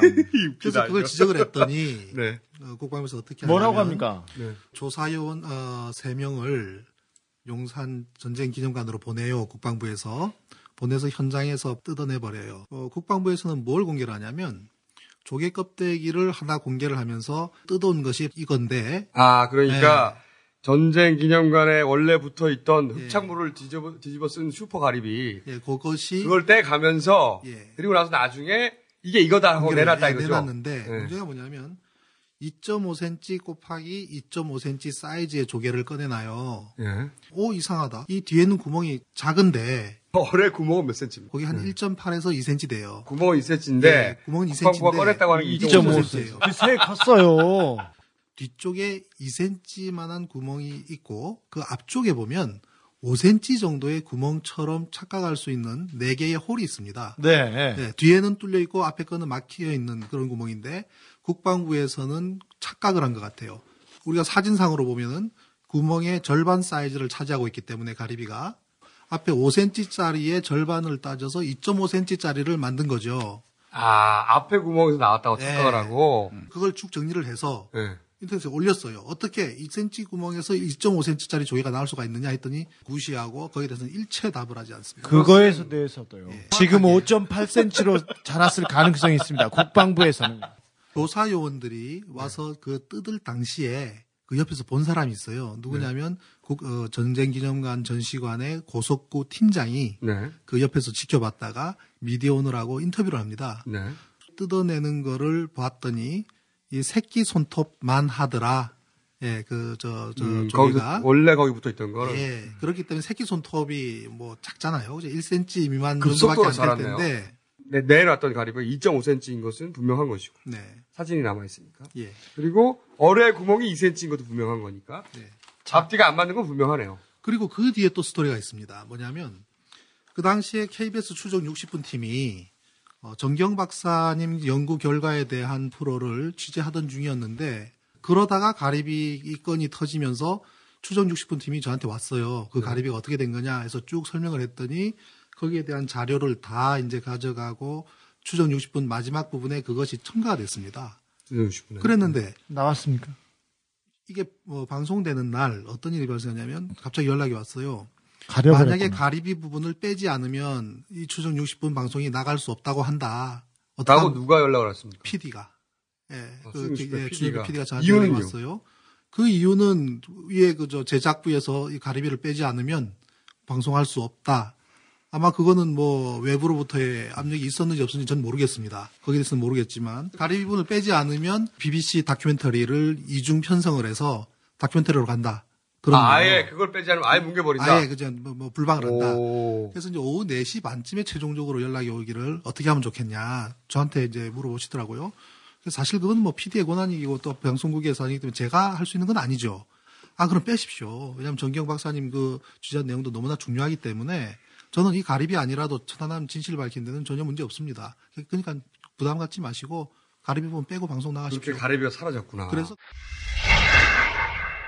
2011년 11월 17일 방영된 추정 60분 의문의 천안함 논쟁은 끝났나 편에서 가리비 장면을 KBS 간부들이 삭제하라고 지시했다고 당시 제작진이었던 강윤기 추정 60분 PD가 지난 3월 29일 폭로했습니다. 그래서 가리비 부분이 이게 하나 그렇구나. 여쭤보겠습니다. 선생님. 어, 소송을 당하고 있는데 처음에 공개한 그 어뢰는 너무 낡고 녹슬어 가지고 1번을 쓸, 쓸 정도, 1번이 남아있기도 어려운 상태였다. 그래서 네. 비교적 상태가 양호한 어뢰를 하나 더 만들어서. 공개했다. 이렇게 주장하고 있는데 소송에서 국방부는 이 문제에 대해서는 전혀 언급하지 않습니까? 예, 전혀 언급하지 않습니다. 그러니까 첫 번째 사진으로 제시된 어뢰와 실제 전시된 어뢰가 다르다고 하는 주장을 지금 거기에 대해서 답변이 없습니다. 국방부에서 저한테 소송을 한 것은 37가지에 대해서 즉 제가 주장한 거의 모든 것이 허위이고 허위 라고 했는데 근데 이 없어요? 부분은요. 근데 이 부분에 대해서는 전혀 네, 언급하지 않습니다. 언급이 네. 없습니다. 조개 얘기도 가리비 네. 얘기도 빠졌고요. 가리비는 2.5cm짜리를 끄집어냈지 않습니까? 네. 국방부에서는. 근데 그것이 아니다라고 한 이유에 대해서는 그 이후로도 또 어떤 반응도 없어요. 가리비 얘기, 어뢰가 바- 그 어뢰를 다시 하나 그 급조했다 이 얘기에 대해서는 전혀 언급하지 않는다 이거죠. 네. 다른 정황적인 증거는 없습니까? 예를 들어서 뭐 그 물고기가 떼죽음이 없었다. 네, 그 부분 굉장히 중요한 부분이에요. 왜 중요하냐면 일단 폭, 발을 하면 가장 먼저 발생하는 것이 많은 열입니다. 많은 열이 발생하고 그다음에 큰 소리가 나죠. 그다음에 기체 팽창합니다. 그렇다면 열에 의해서 손상을 입든지 파편에 의해서 손상을 입든지 그런 인체적 손상을 입게 되거든요. 근데 천안함에서는 사망자나 생존자나 팔로 인해서 발생할 수 있는 인체 손상을 찾아볼 화상, 수가 없습니다. 화상 같은 거. 예, 혹은 화상도 뭐 그렇고. 고막이 터지고 뚫려 있는 데 어디입니까? 귀, 코 이런 데에 순간적인 이 팽창된 기체가 들어가면서 귀에는 고막이 있죠. 코 안에는 미세한 점막의 실핏줄들이 있지 않습니까? 그래서 코피가 나는데 이런 현상이 전혀 나지 않는다. 그리고 물고기 같은 경우만 하더라도요. 천안함 밑에서 터진 360kg TNT의 폭발력은 수류탄 6,000발입니다. 수류탄 6,000발이 한꺼번에 터졌을 때 상당한 반경 내에 있는 물고기. 물고기는 다 죽어야 되죠. 하필 그 근처에 물고기가 없었을 수 있지 않습니까? 3월 말은 서해안에는 까나리철입니다. 까나리가 우글우글해요. 까나리가 피했어 미리. 모르죠, 모르죠. 뭐 키리졸브 훈련 때문에 다른 데 간지 네. 모르겠지만 기절 몰려 때문에. 걔네들도 훈련했어. 까나리가. 근데 이제 봐. 제가 그 부분을 이 부분을 지적을 했더니 국방에서 뭐라고 하냐면 어, 조류가 세기 때문에 아, 다 쓸려 아, 나갔다. 떠내려 갔을 것이다. 아, 폐 죽음을 당했어도. 예. 근데 그것도 참 그 얼마나 상식밖에 얘기냐면요. 자, 태안 앞바다에서 기름 유출 사고 났죠. 그 많은 기름이 해안을 범벅을 했지 않습니까? 조류는 남북으로 흘러요. 근데 바깥으로 나가지 않고 해안으로 옵니다. 왜 그런 현상이 나타나냐면 섬이든 육지든 조류가 흘러가면서 와류가 형성되거든요. 물고기 떼죽음을 당했다면 백령도, 대청도 인근 해안가 구석구석마다 떼죽음된 물고기들이 쓸려와야. 쓸려가야 돼요. 그렇겠군요. 그건 맞는 예, 것 같아요. 당연히 그렇게 돼야 되는데 그렇지 않다고 하는 것은 어, 그 상식에도 맞지가 않죠. 자, 여기까지가 폭발이 아니다. 국방부가 이것이 당시 폭발했던 어뢰라고 하는 것에 대해서 그 어뢰가 정말로 당시에 폭발했던 어뢰인가를 의심할 만한 정황들에 대한 정리를 지금 하는 것이고. 자, 그러면 만약에 어뢰가 아니라면 그럼 뭡니까? 전 그다음 좌초라고 보죠. 좌초의 근거는 뭡니까? 좌초 주장은 제가 처음 한 게 아니에요. 해군 스스로 제일 먼저 사고가 났을 때에 해경에서 좌초라고 했죠. 해경에서 좌초라고 한 것도 해군으로부터 통보를 받은 내용이거든요. 아, 그러면 해군이 제일 먼저 그렇죠. 말한 거네요. 예. 해군 누가? 어, 저희 두 번째 재판에서 해군 작전처장 그 당시에 심승섭 준장입니다. 예, 그분이 이제 증인으로 나왔어요. 그래서 저희가 이제 물어봤죠. 처음 사고 원인을 무엇이라고 보고가 됐는가? 천안함에서 최초에 보고됐던 내용이 뭐냐? 예, 뭐냐? 그랬더니 좌초로 보고받았다. 그러면 국방부와 합참에는 뭐라고 보고를 했느냐? 좌초로 보고했다. 라고 당시에 심승섭 준장이 별입니다. 예, 법정에서 증언을 했는데 그래서 국방부에서 선박에서 발생한 모든 사고를 저처라고 표현했을 뿐이다라고 하는 그렇죠. 답변도 제가 기억이 나고 네. 음. 호에 맞든 뭐에 맞든 가라앉은 거는 자-. 자초 아니냐 이렇게 얘기했습니다. 그게 맞나요? 그거는 어, 우리 국민들이 선박에서 일어나는 일을 잘 모른다고 생각을 하고 국민들을 우롱하는 처사입니다. 배를 조금이라도 아는 사람들이라면 음. 그런 말을 하지 그 못하죠. 해군에서 어뢰나 기뢰에 의해서 그러니까 폭발에 의해서 침몰될 경우는 폭침이죠. 좌초라는 것은 선박이 어떤 이유든 육상 구조물 또는 육, 육지 암초. 암초라든지 아니면은 그 어떤 뻘밭이라든지 타치되는 즉 철판과 이 육지 토양이 타치되는 것을 좌초라고 합니다. 그러니까 근데 배 밑바닥이 해저든 암초든 그렇습니다. 이 철로하고 땅이 마주해야 그 위로 열차가 지나갑니다. 근데 이 열차가 이제 더 이상 지나지 않습니다. 그렇기 때문에 청춘 선 그 자리를 이제는 사람이 다니는 절개 절개 인문학의 거리로 만들어야 한다. 얘 지금 계속 졸다가 땅과 닿아야 된다니까 갑자기 눈을 번쩍 뜨더니 그런데 이제 이 아니 그 용어가 어쨌든 선박에서 쓰는 용어로서의 좌초는 어 육지에 닿아야 되는 거예요. 배와 배가 부딪혀도 자초라고 그건 안 충돌이죠. 충돌이라고. 충돌이죠. 그리고 그렇게 어떤- 용어를 분명히 구분했으니까 그럼요. 바다 바다 사람들은 특히 그렇습니다. 그렇죠. 아니 항해사 하셨으니까 뭐그 용어에 대해서는 우리가 좌초를 했다 그러면 대부분 사람들은 암초를 생각해요. 그렇죠. 그런데 좌초를 했음에도 전혀 손상이 안 날 수가 있습니다. 어떤 경우냐면 서해 같은 경우는 이게 저 뻘. 바다가 뻘이지 않습니까? 네. 저도 이제 그 중2 때는 상륙선을 탔는데 중학교 2학년 때 아닙니다. 어, 상륙함은 이렇게 해안으로 밀고 들어가는 배 아닙니까? 그렇죠. 그렇죠. 그거는 좌초를 밥 먹듯이 하는 배예요. 아. 제가 중2 때 그 배를 탔습니다. 네. 군에서 자초라고 했고 그렇게 보고됐다. 근데 이 용어는 배 밑바닥이 육지에 닿았을 때 네. 그럴 때 쓰는 표현이다. 그렇습니다. 이것은 다른 경우에는 폭침이든 혹은 충돌이든 다른 용어가 있다. 그렇죠. 이것을 배를 타는 사람들이 해군이 섞어 쓰지 않는다. 네. 이런 말씀이신 거죠? 그렇습니다. 배를 타는 사람이라면은 절대로 혼동할 수가 없어요. 음. 예를 들면 우리가 119에 전화를 하면 화재가 났다, 추락을 했다, 다르지 않습니까? 마찬가지예요. 음, 그것처럼. 선박 사고도 마찬가지 구분을 하죠. 좌초다, 폭발이다. 오케이. 그 용어까지 알겠습니다. 그 용어 이외에 좌초의 증거라고 할 수 있는 게 뭐가 있습니까? 가장 큰 증거는 배 밑에 깊이 패인 스크래치, 즉 이 긁힘 현상 있지 않습니까? 네. 페인트가 쭉 긁어진. 네, 네. 천안함이 사고가 나기 불과 네다섯 달 전에 수리를 합니다. 페인트를 새로 칠해요. 좌우로 긁혀진 현상은 좌초의 명백한 증거고 그 땅에 닿아서 네. 배가 밑바닥에 닿아서 긁은 흔적이다. 좌초할 당시에 밀고 들어갔죠. 제가 그 합조단에 조사를 갔을 때, 예, 제가 물어봤습니다. 배 밑에 저 깊이 패인 스크래치를 어떻게 설명을 할 거냐 그랬더니 천안함이 침몰하고 해저에 가라앉았을 때 조류에 따라서 배가 이렇게 저렇게 쓸리면서 생겼을 것이다라고 얘기를 해요. 네.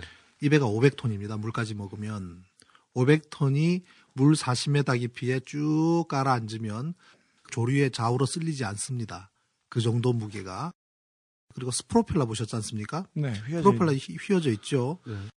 프로펠러가 돌다가 갑자기 엔진이 정지하는 바람에 프로펠러가 휘어졌다. 이런 말도 되지 않는 주장들을 하는데 군에서는요. 우리가 집에서 선풍기 돌아가든가 갑자기 전원을 끄면 프로펠러가 휘어집니까? 그거는 전형적으로 좌초를 하는 과정에서 이 땅의 뻘밭 밭을 밀고 들어가면서 휘어지는 것이고요. 그 다음에 배를 빼는 과정에서 무리하게 프로펠러를 돌리다 보니까 휘어지고 또 반질반질하게 광택이 나 있지 않습니까? 이 모래를 파는 과정에서 프로펠러에 붙어 있는 따개비라든지 이런 것들이 그라인딩 된 거예요. 배가 땅에 닿아서 박혔기 때문에 프로펠러가 무리하게 거길 빠져나오기 위해서 돌다가 그라인딩이 되고 갈렸다는 얘기죠, 프로펠러가. 그러면서 휘어진. 것이다. 그렇죠. 근데 무슨 이유든지 간에 배가 부러진 다음에 땅에 쿵 박히면서 프로펠러가 확 휠 수는 없습니까? 프로펠러가 제일 먼저 땅에 닿을 수도 있겠죠. 네. 그렇지만 그러한 손상이라고 하면 다섯 개 날개가 균일하게 휘어 들어가는 현상은 날 수가 없습니다. 음. 폭발물이 어, 파장을 일으켜서 그 타격을 줄 수는 없습니까? 바로 옆에서 터졌다고 하면 그렇죠. 손상. 입을 수가 있겠죠. 네. 그렇지만 프로펠러가 고스란히 보여지고 있죠. 전형적인 좌초된 상태에서 빠져나오는 것을 2초라 그러는데 좌초를 했다가 2초까지 하는 상태에서 난 데미지. 그렇기 때문에 S자로 휘- 휘는 겁니다. 어림잡아 1m 정도는 땅에 이렇게 박혀 있었던 것 같아요. 프로펠러가. 음. 딱 광택이 나고 따개비가 떨어져 나가고 그라인딩 된 만큼을 보면 이게 어느 만큼 땅에 박혀 있다가 프로펠러를 돌려서 나왔는지를 알 수가 있습니다. 배가 밑바닥에 닿았고 프로펠러 부분이 네. 그 박혔는데 그 박힌 상황을 빠져나오기 위해서 프로펠러가 돌면서 휘어졌고 그렇죠. 그 과정에서 그 프로펠러가 갈려서 반짝반짝하게 됐다. 그렇습니다. 그리고 S자, S자를 휘게 됐다. 다섯 네. 개의 프로펠러 전부 다. 그렇습니다. 고른 모양으로. 네. 그런 주장이신 거죠. 그것이 바로 좌초의 증거다. 그렇습니다. 또 좌초의 증거가 나왔지 않습니까? 그게 뭐냐면 해군 작전 상황도예요. 해군에서 작성한 거거든요. 사고가 나고 해군 작전 상황도에 보면 최초 좌초라는 단어가 들어 있습니다. 그래서 제가 그거를 상황도에? 봐라, 당신들이 만든 이 해군 작전 상황도에 최초 좌초라고 써놨지 않느냐 별표까지 해놓고 그래서 내가 그걸 공개를 했더니 군에서는 뭐라 그러냐면 아 그거는 이 작전 지도는 해군에서 작성한 것이 맞다. 그러나 그 글을 쓴 것은 희생자 가족, 어, 가족이 지도를 뺏어가서 낙서를 한 거라는 겁니다. 어. 그랬는데 거기에 대해서는 또 다른 증언이 나옵니다. 뭐냐면 어, 2010년 5월 5일 날 KBS 추정 60분 프로그램에 희생자 대표분이 박영준 씨인데 그분이 이제 PD와 함께 대화를 합니다. 이 작전 지도로 가지고 설명한 것이 맞느냐? 맞다. 저 작전 지도를 가지고 우리한테 설명을 했다고 했고요. 그러면 그때 최초 자초라는 말이 나왔느냐? 최초 자초라는 말을 했다라는 증언이 육성 증언이 보도가 됐습니다. 그 이후로 국방부는 그에 대해서 일체 코멘트를 하지 않습니다. 그리고 또 러시아 조사팀이 한국 와서 조사한 적이 있지요. 네. 러시아 조사팀들의 결과도 그 아닙니까? 천안함이 어, 절단되는 사고가 나기 이전에 해저와 부딪힌 흔적이 있다라고 러시아 보- 조사팀들도 그그 결과를? 발표를 했고 레이 르야비킨 박사. 러시아 보고서의 결론도 좌초의 흔적이 있다. 좌초 흔적이 있다. 해난 구조 및 인양 전문가 이종인 알파 잠수기술공사 대표에게 좌초에 관한 의견을 물었습니다. 어, 이제 한미가 올라올 때, 이 사무실에 여기 앉아서 한미가 올라올 때, 그때 이제 인천일보 기자들이 둘이 와서 이제 뭐, 구조 전문가로 알려져 있으니까 와서 뭐, 저, 이 인양 과정에 어떤 문제가 있나 없나 뭐 이래서 이제 취재처 왔다가 그 장면을 같이 봤어요. 올라오는 장면을. 보니까 배가 올라오는데 보니까 이거 너덜너덜 올라오는 게 주름이 옆에 잡혀 있고 스크래치가 있고 등등 여태까지 내가 배를 구조 이 이제 구조하는 일을 한 30년을 했는데 어? 30년을 했는데 영락 없이 저거는 좌초가 된 어? 좌초가 됐던 배야 어? 좌초가 됐던 배가 어떤 이유든 거기서 2초를 해서 어떤 구조상의 문제로 가라앉은 부러져서 가라앉은 배를 건지는 거라고 이제 어떤 사람들이 내가 주장하는 게 좌초설이다라고 얘기를 하는데 이거는 좌초를 증명한 얘기거든. 예? 어, 기자들이 아 그게 무슨 얘기냐고 깜짝 놀라서 폭발로 자기도 알고 있었는데 예? 자꾸 그 정부에서는 이 피격됐다라는 뭐 그 분위기를 끌고 갔잖아. 그러니까 기자도 그때 이제 깜짝 놀란 거예요. 그러면은 그 폭발이 아니고 어뢰라고 주장했던 그걸 뒤집어서 그게 아니고 어떤 딴 얘기를 하는 것 같은데 그 이유가 뭐고 그 들려달라고 그랬을 때 그 배가 올라오기 전에 시체 그 시신이 몇 구가 올라왔어요. 올라왔을 때도 완전히 어떤 그러니까 몸 상태가 찢겨져 있거나 이런 어떤 폭발에 의한 그런 시신이 전혀 아니었다는 거지. 예. 그것도 하나의 증거가 됐고 그 다음에 배가 주림이 잡혔던 중앙에서 힘을 어느 시간을 두고선 잡혔던 그 사선으로 잡혔던 주름이 확연하게 거기 남아 있었어. 그래서 그거 그 다음에 생존자들의 상태 배가 잘라질 정도면 진짜 다 피원복이 돼 있대. 코피는 포유류에 해당되는 어떤 생물체는 전부 코피가 터지고 이 허파가 나갈 수도 있지만 그렇지 않으면 아주 경증이 코피가 터지는 거야. 그다음에 고막이 나가는 거고. 예. 그게 폭발이라고. 그런 게 전혀 없었어. 예? 그냥 바자맛바람에 직서정연하게 이렇게 구조가 되는 장면을 우리가 봤단 말이에요. 그래서 그거 그 당시에는 프로펠러가 그렇게 뒤로 휘고 앞으로 휘고 이거는 안, 못 보였어요. 왜냐면 아래에 있었고 멀리 있었기 때문에. 그러나 배 옆에 빌지킬이 위로 올라갔다든가 올라붙었다든가 예, 이런 거는 좌초된 배들의 그, 그냥 증상이거든. 이번에는 국내 대학의 관련 학과 모 교수님에게 선박 전문가로서의 견해를 물었습니다. 천안함은 폭발했습니까? 아, 그것은 폭발로 보기에는 무리가 있죠. 그것은 선박의 선자라든지 선축의 깊이 패인 자욱, 긁힌 자욱을 봤을 때 그거는 좌초가 명백하다고 생각이 됩니다. 아, 그건 뭐, 폭발로 보기에는 우리가 있죠. 그, 선박이, 그, 선조라고, 그그 패인 좌우, 긁힌 좌우, 이걸 볼 때는, 그건 뭐, 아, 좌초가 명백하다고 생각이 됩니다. 좌초라는 것은 선박이 선저와 선축이 해저 지형 또는 해저 바닥에 닿아서 움직일 수 없는 상태, 동력을 상실한 상태 또는 올려진 상태, 이런 상태를 좌초라고 하거든요. 그런데 그 선박의 모양, 모습을 봤을 때 이거는 뭐 좌초가 명백하다고 저는 봅니다. 어, 어,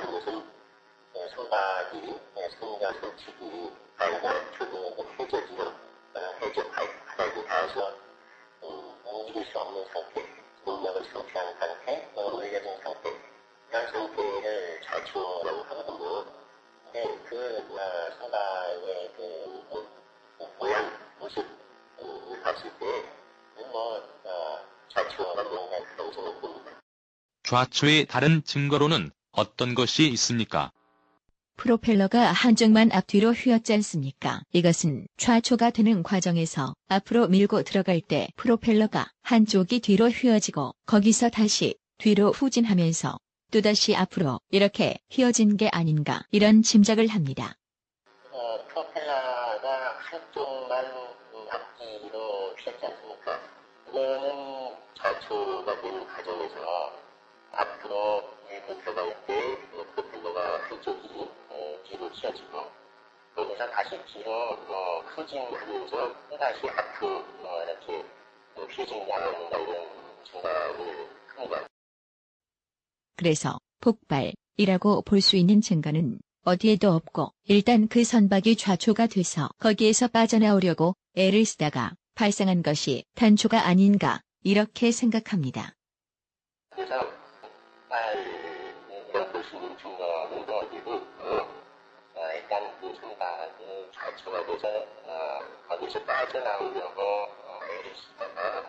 어, 빠져나오려고 생각입니다.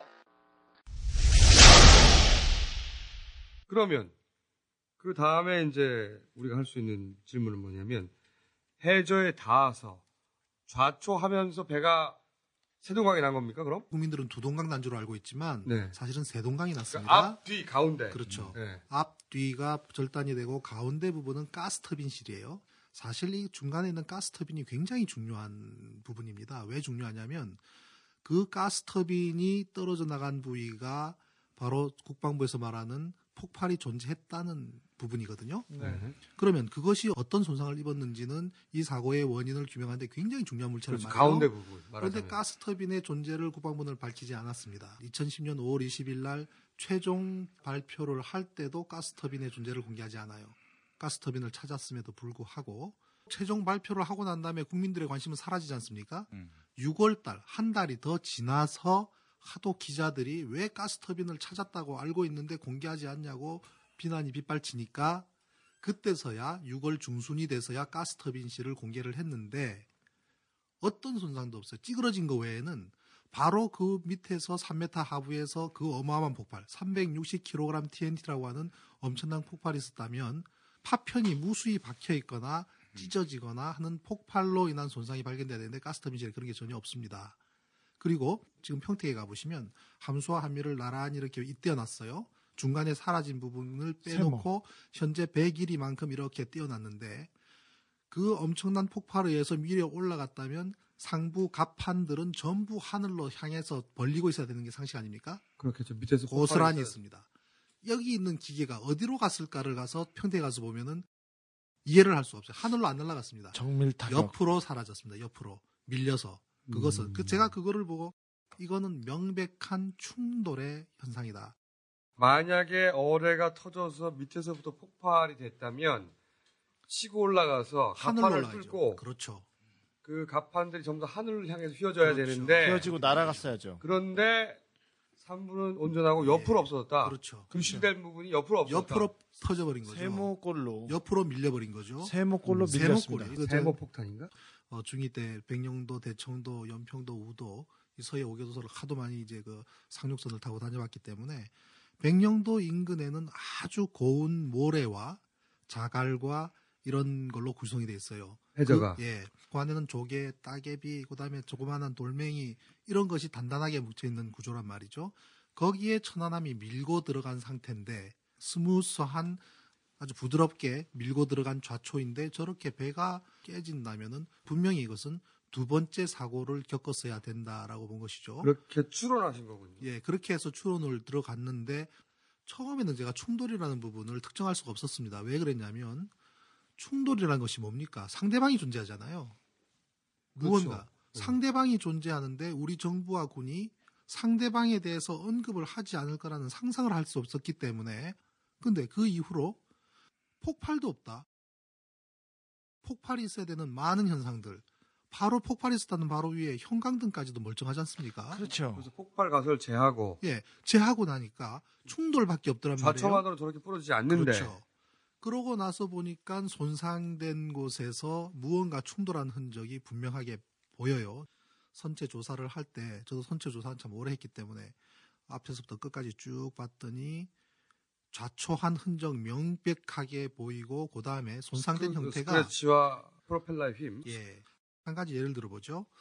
얼마 전에 인천 앞바다에서 두라 3호라고 폭발한 거 아십니까? 휘발유 운반선인데 그 창 안에 휘발유를 다 풀고 그 안에 가스가 차여 있었어요. 가스를 빼내는 작업을 하다가 폭발합니다. 이 철판들이 갈기갈기 찢어집니다. 그 안에서 11명이 사상을 했는데 시신들이 어떤 형태인지 압니까? 온몸이 찢어지고 팔다리가 끊어지는 정도의 손상이 발생했습니다. 폭탄도 아니고 어뢰도 아니고 가스가 채여 있던 게 터지는 것인데 폭발이란 게 그렇게 무섭습니다. 철판들은 갈기갈기 찢어져야 되는데 우리 그저 그 국방부에서 거기 그 평택에 천안함에 보러 가는 수많은 사람들 있지 않습니까? 그분들한테 뭐라고 이야기하냐면 자 보십시오. 이렇게 비참한 형태가 왜 폭발이 아니라는 거냐는 얘기를 무수도 없이 반복합니다. 그러나 그것은 굉장히 얌전하게 뜯겨진 겁니다. 두라 3호만 하더라도 조타실의 유리창이 전부 다 깨졌습니다. 천안함 멀쩡하지 않습니까? 바로 폭발이 있었다는 상부에 형광등 멀쩡하지 않습니까? 안에 있는 계기들 유리도 멀쩡합니다. 심지어 그걸 포장하고 있는 비닐까지도 나풀나풀거리면서 운전합니다. 케이블 끊어졌다면 폭발이 있었다면 떡이 돼서 뭉개져야죠. 물리. 물리적으로 뜯어진 형태를 그대로 보여주고 있습니다. 예, 그래서 그래서 충돌설이 이제 나오는 건데 그러면서 나온 게 이제 제3의 부표잖아요. 그렇죠. 그러니까 이 제3의 부표가 핵심적인 이야기라고 오늘 저는 보는데 배 앞부분 그리고 배 뒷부분 함수 함미를 표시하던 부표 말고 또 하나의 부표가 있었다고 하는 그 사건 보도가 있었어요 당시에. 새 3회 부표에서 그렇죠. 그거는 한주호 준이가 그 돌아가셨죠. 숨진 곳. 네. 네. 그러니까 그게 KBS 9시 뉴스 사건 초기의 보도 중에 네. 한주호 준이가 다른 곳에서 숨졌다고 하면서 KBS가 제3의 부표를 처음으로 보도하죠. 그렇죠. 2010년 4월 7일 KBS 9시 뉴스 그런데 고 한주호 준이가 이 당초 군 당국이 발표한 것과 다른 제3의 지점에서 숨졌다는 증언이 이 새롭게 나왔습니다. 백령도 현지에서 이병도 기자의 단독 보도입니다. 천안함의 함미가 침몰한 지점에 대형 크레인이 떠 있고 그로부터 남동쪽 6.4km 떨어진 함수 침몰 지점엔 소형 크레인이 작업을 하고 있습니다. 여기가 어디라고요? 다른 데는요? 아, 바로 이곳 함수 부근에서 고 한주호 준위가 수색 작업을 하다 의식을 잃었다고 군 당국은 발표했습니다. 함수 부분에서 나가고서 의식을 잃고 나와가지고 그 크레인이 가서 을 버리고 있는 그 지점 말씀하신 거죠? 예, 예, 예. 하지만 실제로 고 한주호 준이는 이곳 함수가 아닌 다른 곳에서 수색 작업을 하다 의식을 잃었다는 증언이 나왔습니다. 함수로부터 북서쪽 해상, 용트림 바위 바로 앞으로 빨간색 부표가 설치된 곳입니다. 백령도와 대청도 사이의 함수로부터 1.8, 한미로부터 6km 떨어진 곳. 함수도 한미도 아닌 제3의 부표에서 고 한주호 준이가 숨졌다는 겁니다. 추모제 지냈던 그 바로 앞에 있던 거기 그 지점인가요? 부표, 빨간 부표가 들어가 있는 그 지점이었거든요. 있는 그 지점이요.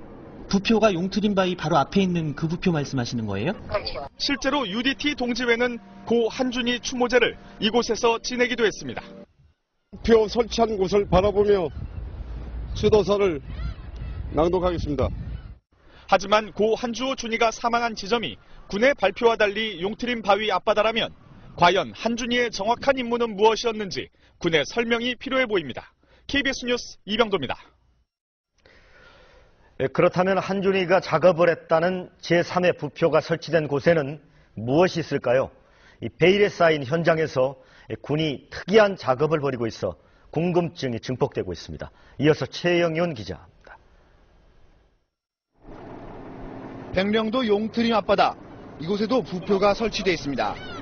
천안함 한미와 함수가 침몰된 지점에 설치된 부표와 똑같은 것입니다.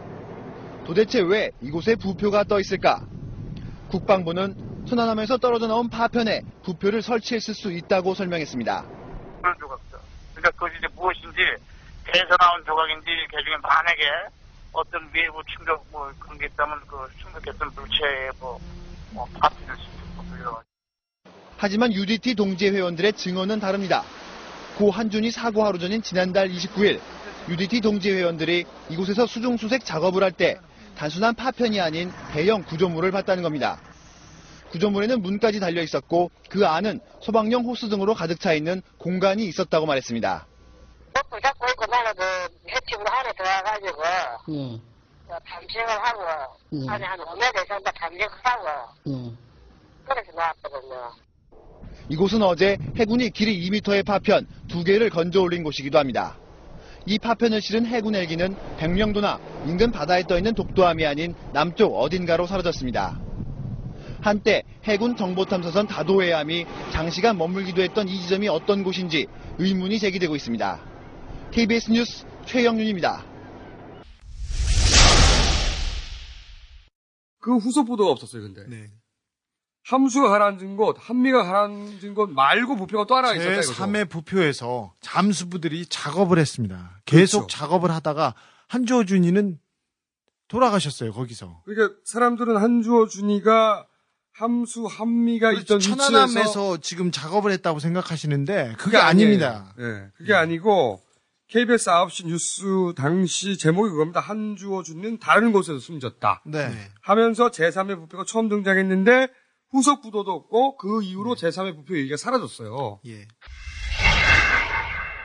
KBS 황현택 기자에 따르면 제3의 부표 뉴스가 보도된 직후인 당일 오후 10시 반경 해당 보도가 사실이 아니라는 국방부의 반박이 있었으며 당일 밤 UDT 동지회 회장이 KBS를 방문하여 동지회 회원들이 착각을 한 것 같다는 요지로 해명하였다고 합니다. 이에 황현택 기자는 인터뷰하였던 UDT 동지회 회원들에게 다시 연락하였으나 동지회 회장과 같은 취지의 이야기를 하였고 이에 진술이 번복되었다고 판단하게 되었습니다. 다음 날 KBS는 해당 뉴스를 KBS 뉴스 홈페이지에서 삭제하였습니다. 이게 뭐냐? 사라지게 된 배경은 바로 그 다음 날 KBS 보도가 있은 다음 날 국방부에서 어, 보도 자료를 발표를 하고 KBS한테 정정 보도를 요구합니다. 그러면서 그 내용은 KBS 보도 내용은 사실과 다르다. 그리고 한주호 주인은 함수에서 작업하다가 사망했다. 끝이에요. 끝이고 KBS는 또 그에 따라서 그냥 정정 보도를 하고 더 이상 보도를 하지 않습니다. 후속 보도를 하지 않고 그 당시에 또저 취재를 했던 기자가 세 분이 계세요. 그 세 분은 또 더 이상의 보도를 하지 않고 그러면서 이 사건은 묻혀버리죠. 그 재산 부표가 뭐냐 그러면? 천안함 사고에서 정말 중요한 사건 하나가 한주호 준이가 잠수하다가 사망한 사건 아니겠습니까? 한주호 준이가 사망한 곳이 다른 곳에 숨졌다고 보도됐고 그것이 그렇죠. 제3부표라고 표현되는 곳이죠. 예. 거기에 뭐가 있었냐 이거죠. 한주호 준이가 사망한 날짜는 3월 30일이고요. 4월 1일 날 KBS 기자 세 사람이 백령도로 들어갑니다. KBS 기자들이 UDT 대원 몇 분을 인터뷰를 해서 보도된 걸로 그 정도로만 아는데 그분들은 열흘 동안 UDT 대원들과 함께 기숙하면서 함께 생활을 했어요. 그런데 한주호 준이가 작업을 했다고 하는 위치가 함수 위치, 함미 위치가 아니더라는 거예요, 문제는. 그러면 당시 사건을 취재한 KBS 기자들을 만나보셨어요? 황현택 기자를 만났습니다. 뭐라던가요? 그 부표를 누가 설치했느냐? 한주호 준이가 어군 탐지기로 그 위치를 찾아서 한주호 준이가 설치를 했다는 거예요. 목숨을 걸고 설치했다고 예, 하면서. 네. 본인 스스로. 자, 그러면 그날이 29일 날 설치했다고 하는데 28일 날 하루 전날 함수함이 다 찼습니다. 함수함이 다 찼고 함수 함미에 부표 설치하고 그 위치가 확보가 돼요. 확보가 된 다음 날 한주호 준이가 어군 탐지기로 그거를 찾아서 부표를 설치를 했단 말이죠. 그리고 그 밑에서 UDT 대원들이 잠수를 해서 작업들을 하는데 그 증언들을 내용이 뭐냐면 들어갔더니 어떤 물체가 있더라. 이 증언은 그러면 황현택 기자가 UDT 대원으로부터 들은 증언입니까? 그렇죠. 제가 오늘 가져온 것은 녹취록까지도 최초로 좀 공개를 하는 편인데 아 그러니까 황현택 기자가 당시에 UDT 대원으로 부터 들었던 내용의 녹취록 그렇습니다. 그걸 확보하셨어요? 예, 예. 어, 요거는 보도된 적이 없죠. 예, 녹취록이 있다는 것은 지난번 재판 때 나왔고요. 언론에 보도된 적은 없는 거군요. 그렇죠. 아직까지 그 녹취록 내용이 뭡니까? 함수에 접근을 하니 국기 개양대와 같은 기다란 봉이 만져졌고 2m 가량 들어가니 그 UDT 대원들은 그게 함수인 줄 알고 있었던 겁니까? 함수로 알고 있었습니다. 왜냐하면 녹취록을 보면은 처음에 그 위치에 갔더니 한주호 준이가 있더라. 그 이현규 씨는 아, 이 어, 증언을 한 사람의 성함이 이현규 씨다. 예, 이현규 씨가 어, 한조 준이와 동기인데 어 여기 어떻게 왔냐 그랬더니 아 나도 오늘부터 여기 투입했다고 이야기를 하더랍니다. 그러면서 한조 준이가 함수라고 이야기를 했답니다. 아. 그 이후로 UDT 대원들은 거기가 함수인 걸로 알고 있습니다. 알고 예. 잠수를 한 거군요. 그런데 KBS 기자가 봤을 때 한미가 어디 있는지 함수가 어디 있는지는 이미 국방부 발표에서 안단 말이죠. 네.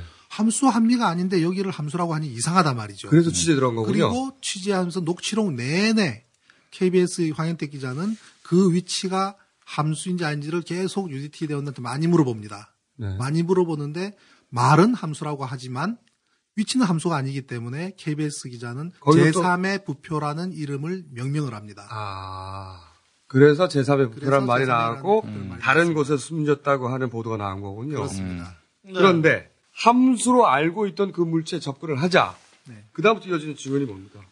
그리고 그 안에 들어가 봤더니 국기 개양대와 같은 기다란 봉이 만져졌고 그리고 두 손을 뻗어서 동그라미를 그릴 수 있는 해치가 있더라. 음. 예, 그리 들어가니 소방 호수가 보였다 그랬어요.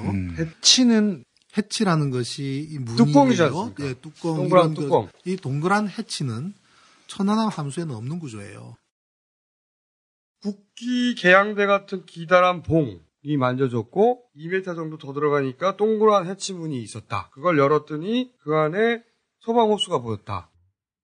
동그란 해치가 있고 국기 봉이 있는 건 천안함 함수에는 없는 구조물이에요. 배 아니지 않습니까? 이거 잠수함 구조물 아닙니까? 잠수함에는 그런 그 해치가 둥그렇게 사이즈가 작은 해치들이 달려 있죠. 국기 개양대 같은 봉은 잠수하면 무슨 구조물이에요 그러면?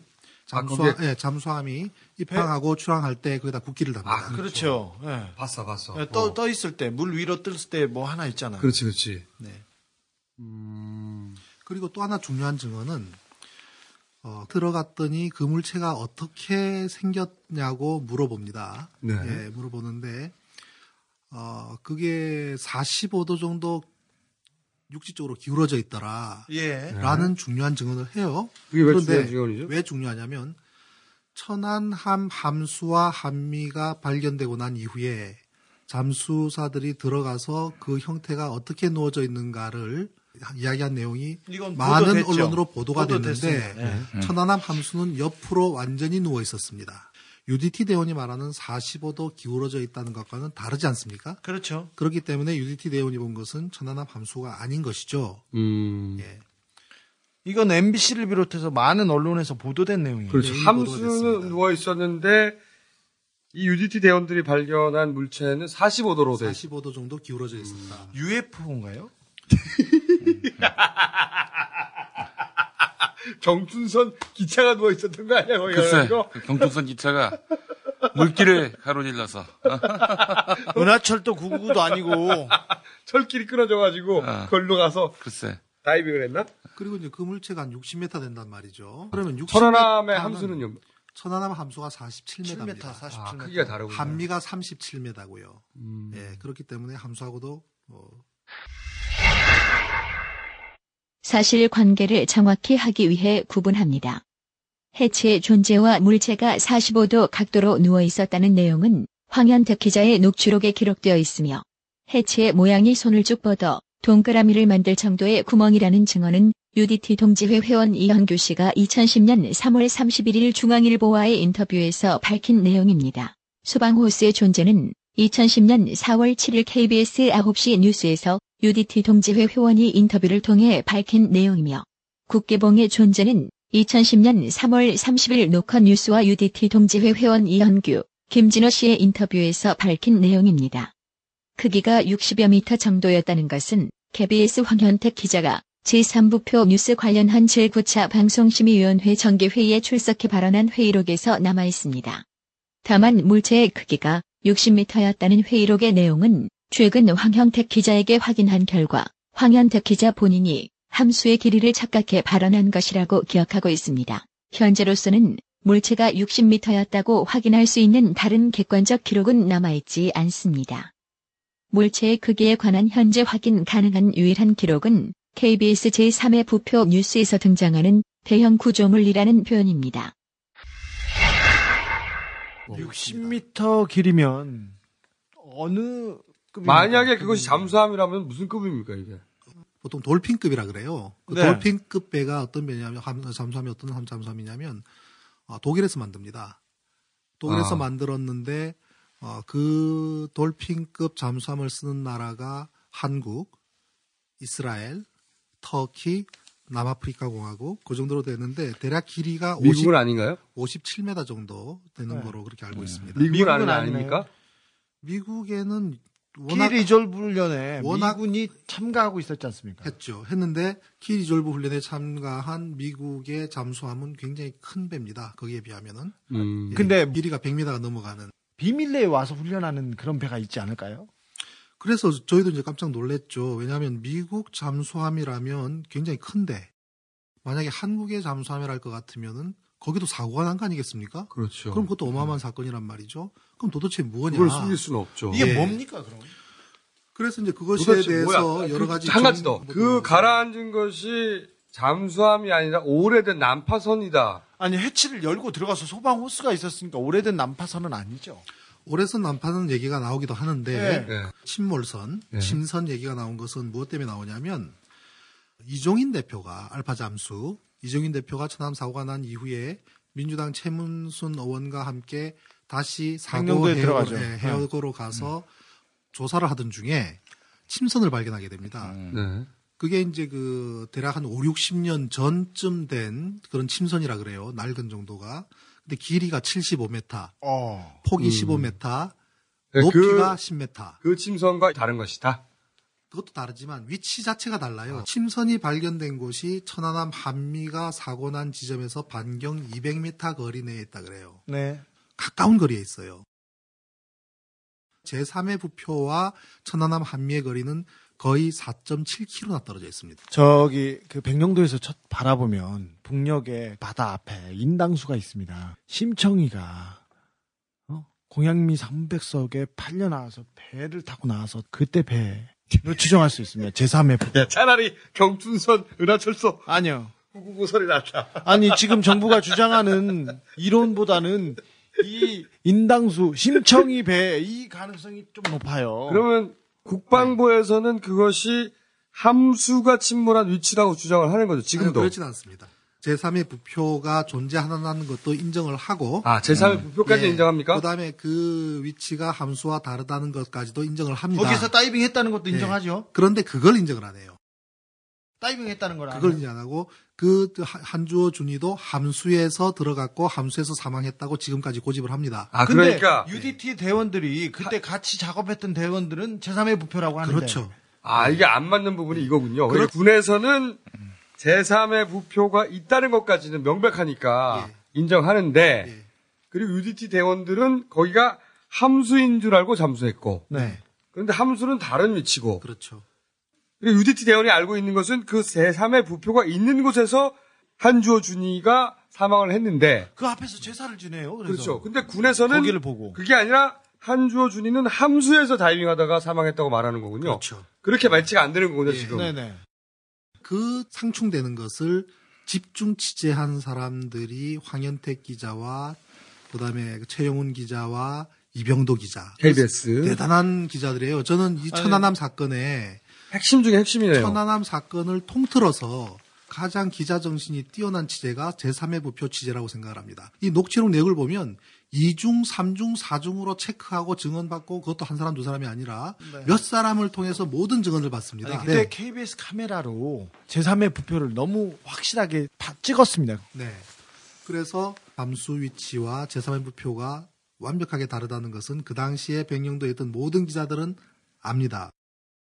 자, 그러면 국기 개양대 같이 생긴 기다란 봉이 있고 또 둥그렇게 생긴 해치가 달린 물체가 그 제3의 부표 아래에 있었다.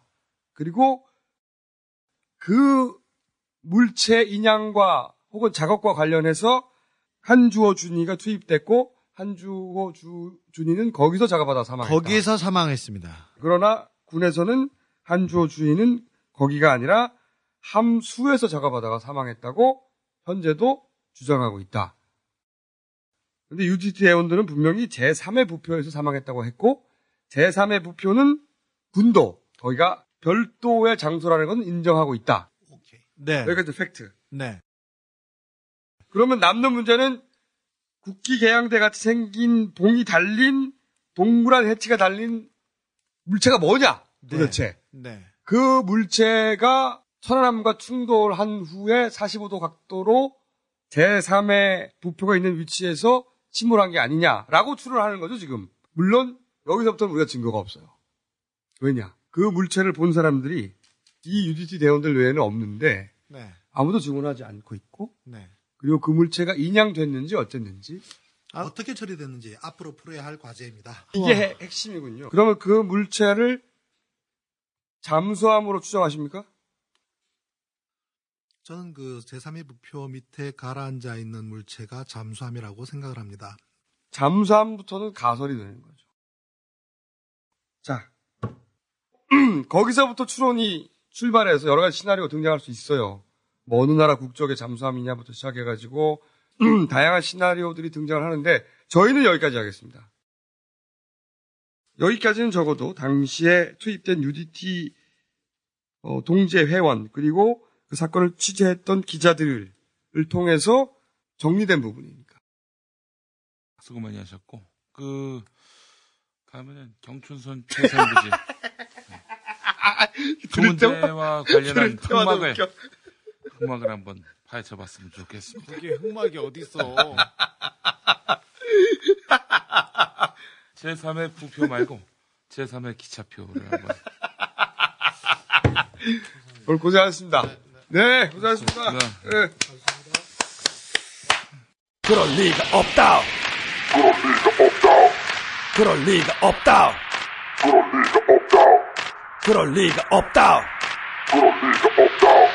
그럴 리가 없다.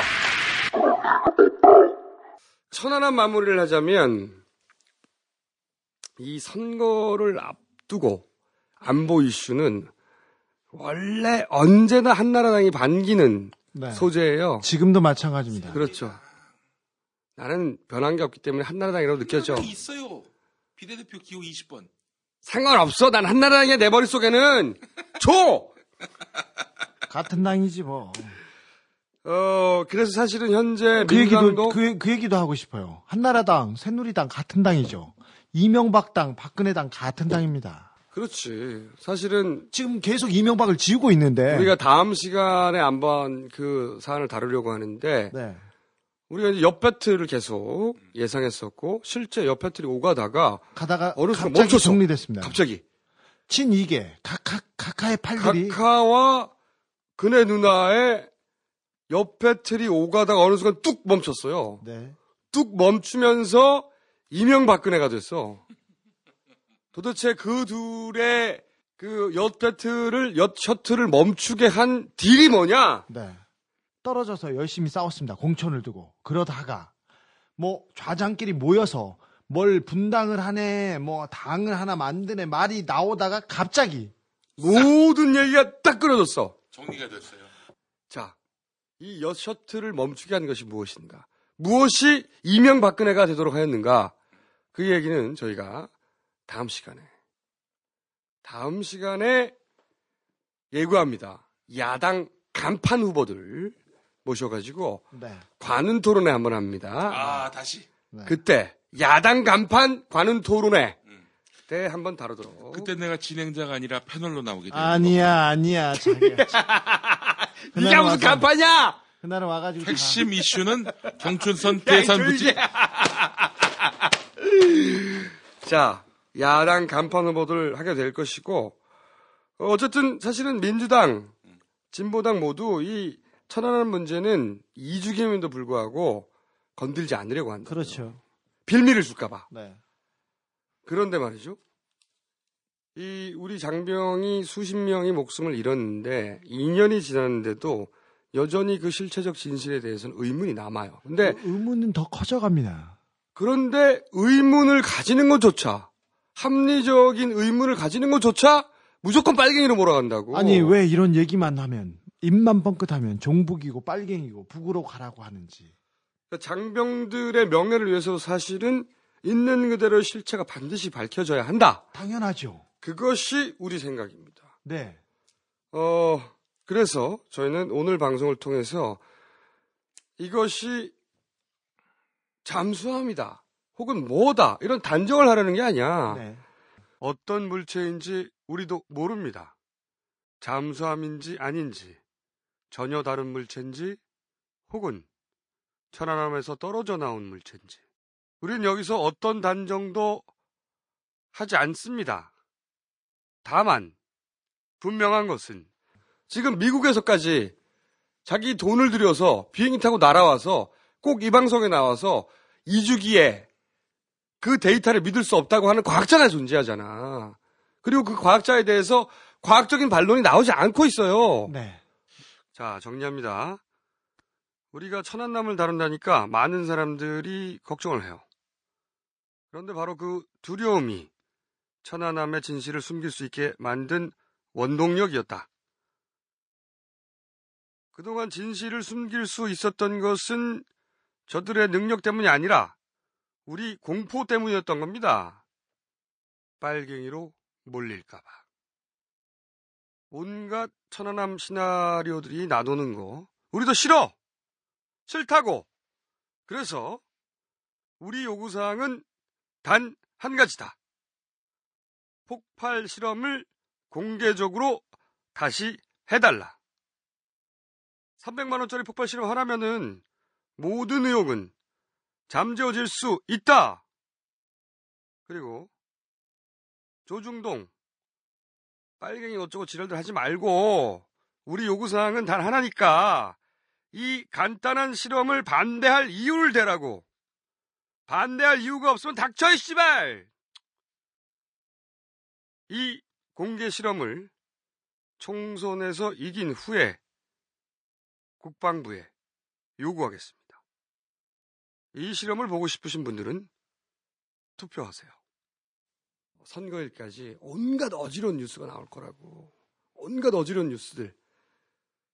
어떤 뉴스가 나와도 각하만 생각해. 네. 4월 11일은 카카데이다. 그렇죠. 카카데이. 카카의 지난 4년에 대해서 나는 이런 기분이었다. 라고 답을 하는 날이죠. 카카데이! 가슴이 있다면 투표해야 됩니다. 자, 어떤 희한한 또는 어지러운 또는 헷갈리는 혹은 걱정되는 쫄게 만드는 뉴스가 나와도 그런 뉴스가 많이 나올 것 같습니다. 많이 준비되어 있습니다. 각하의 팔들은 집요하고 꼼꼼하고 부지런합니다. 오로지 각하만 생각하고 4월 11일이 각하데이라는 것을 잊지 마시기 바래요. 그때까지는 아무도 쫄지 마! 끝! On the uprise. So frustrated.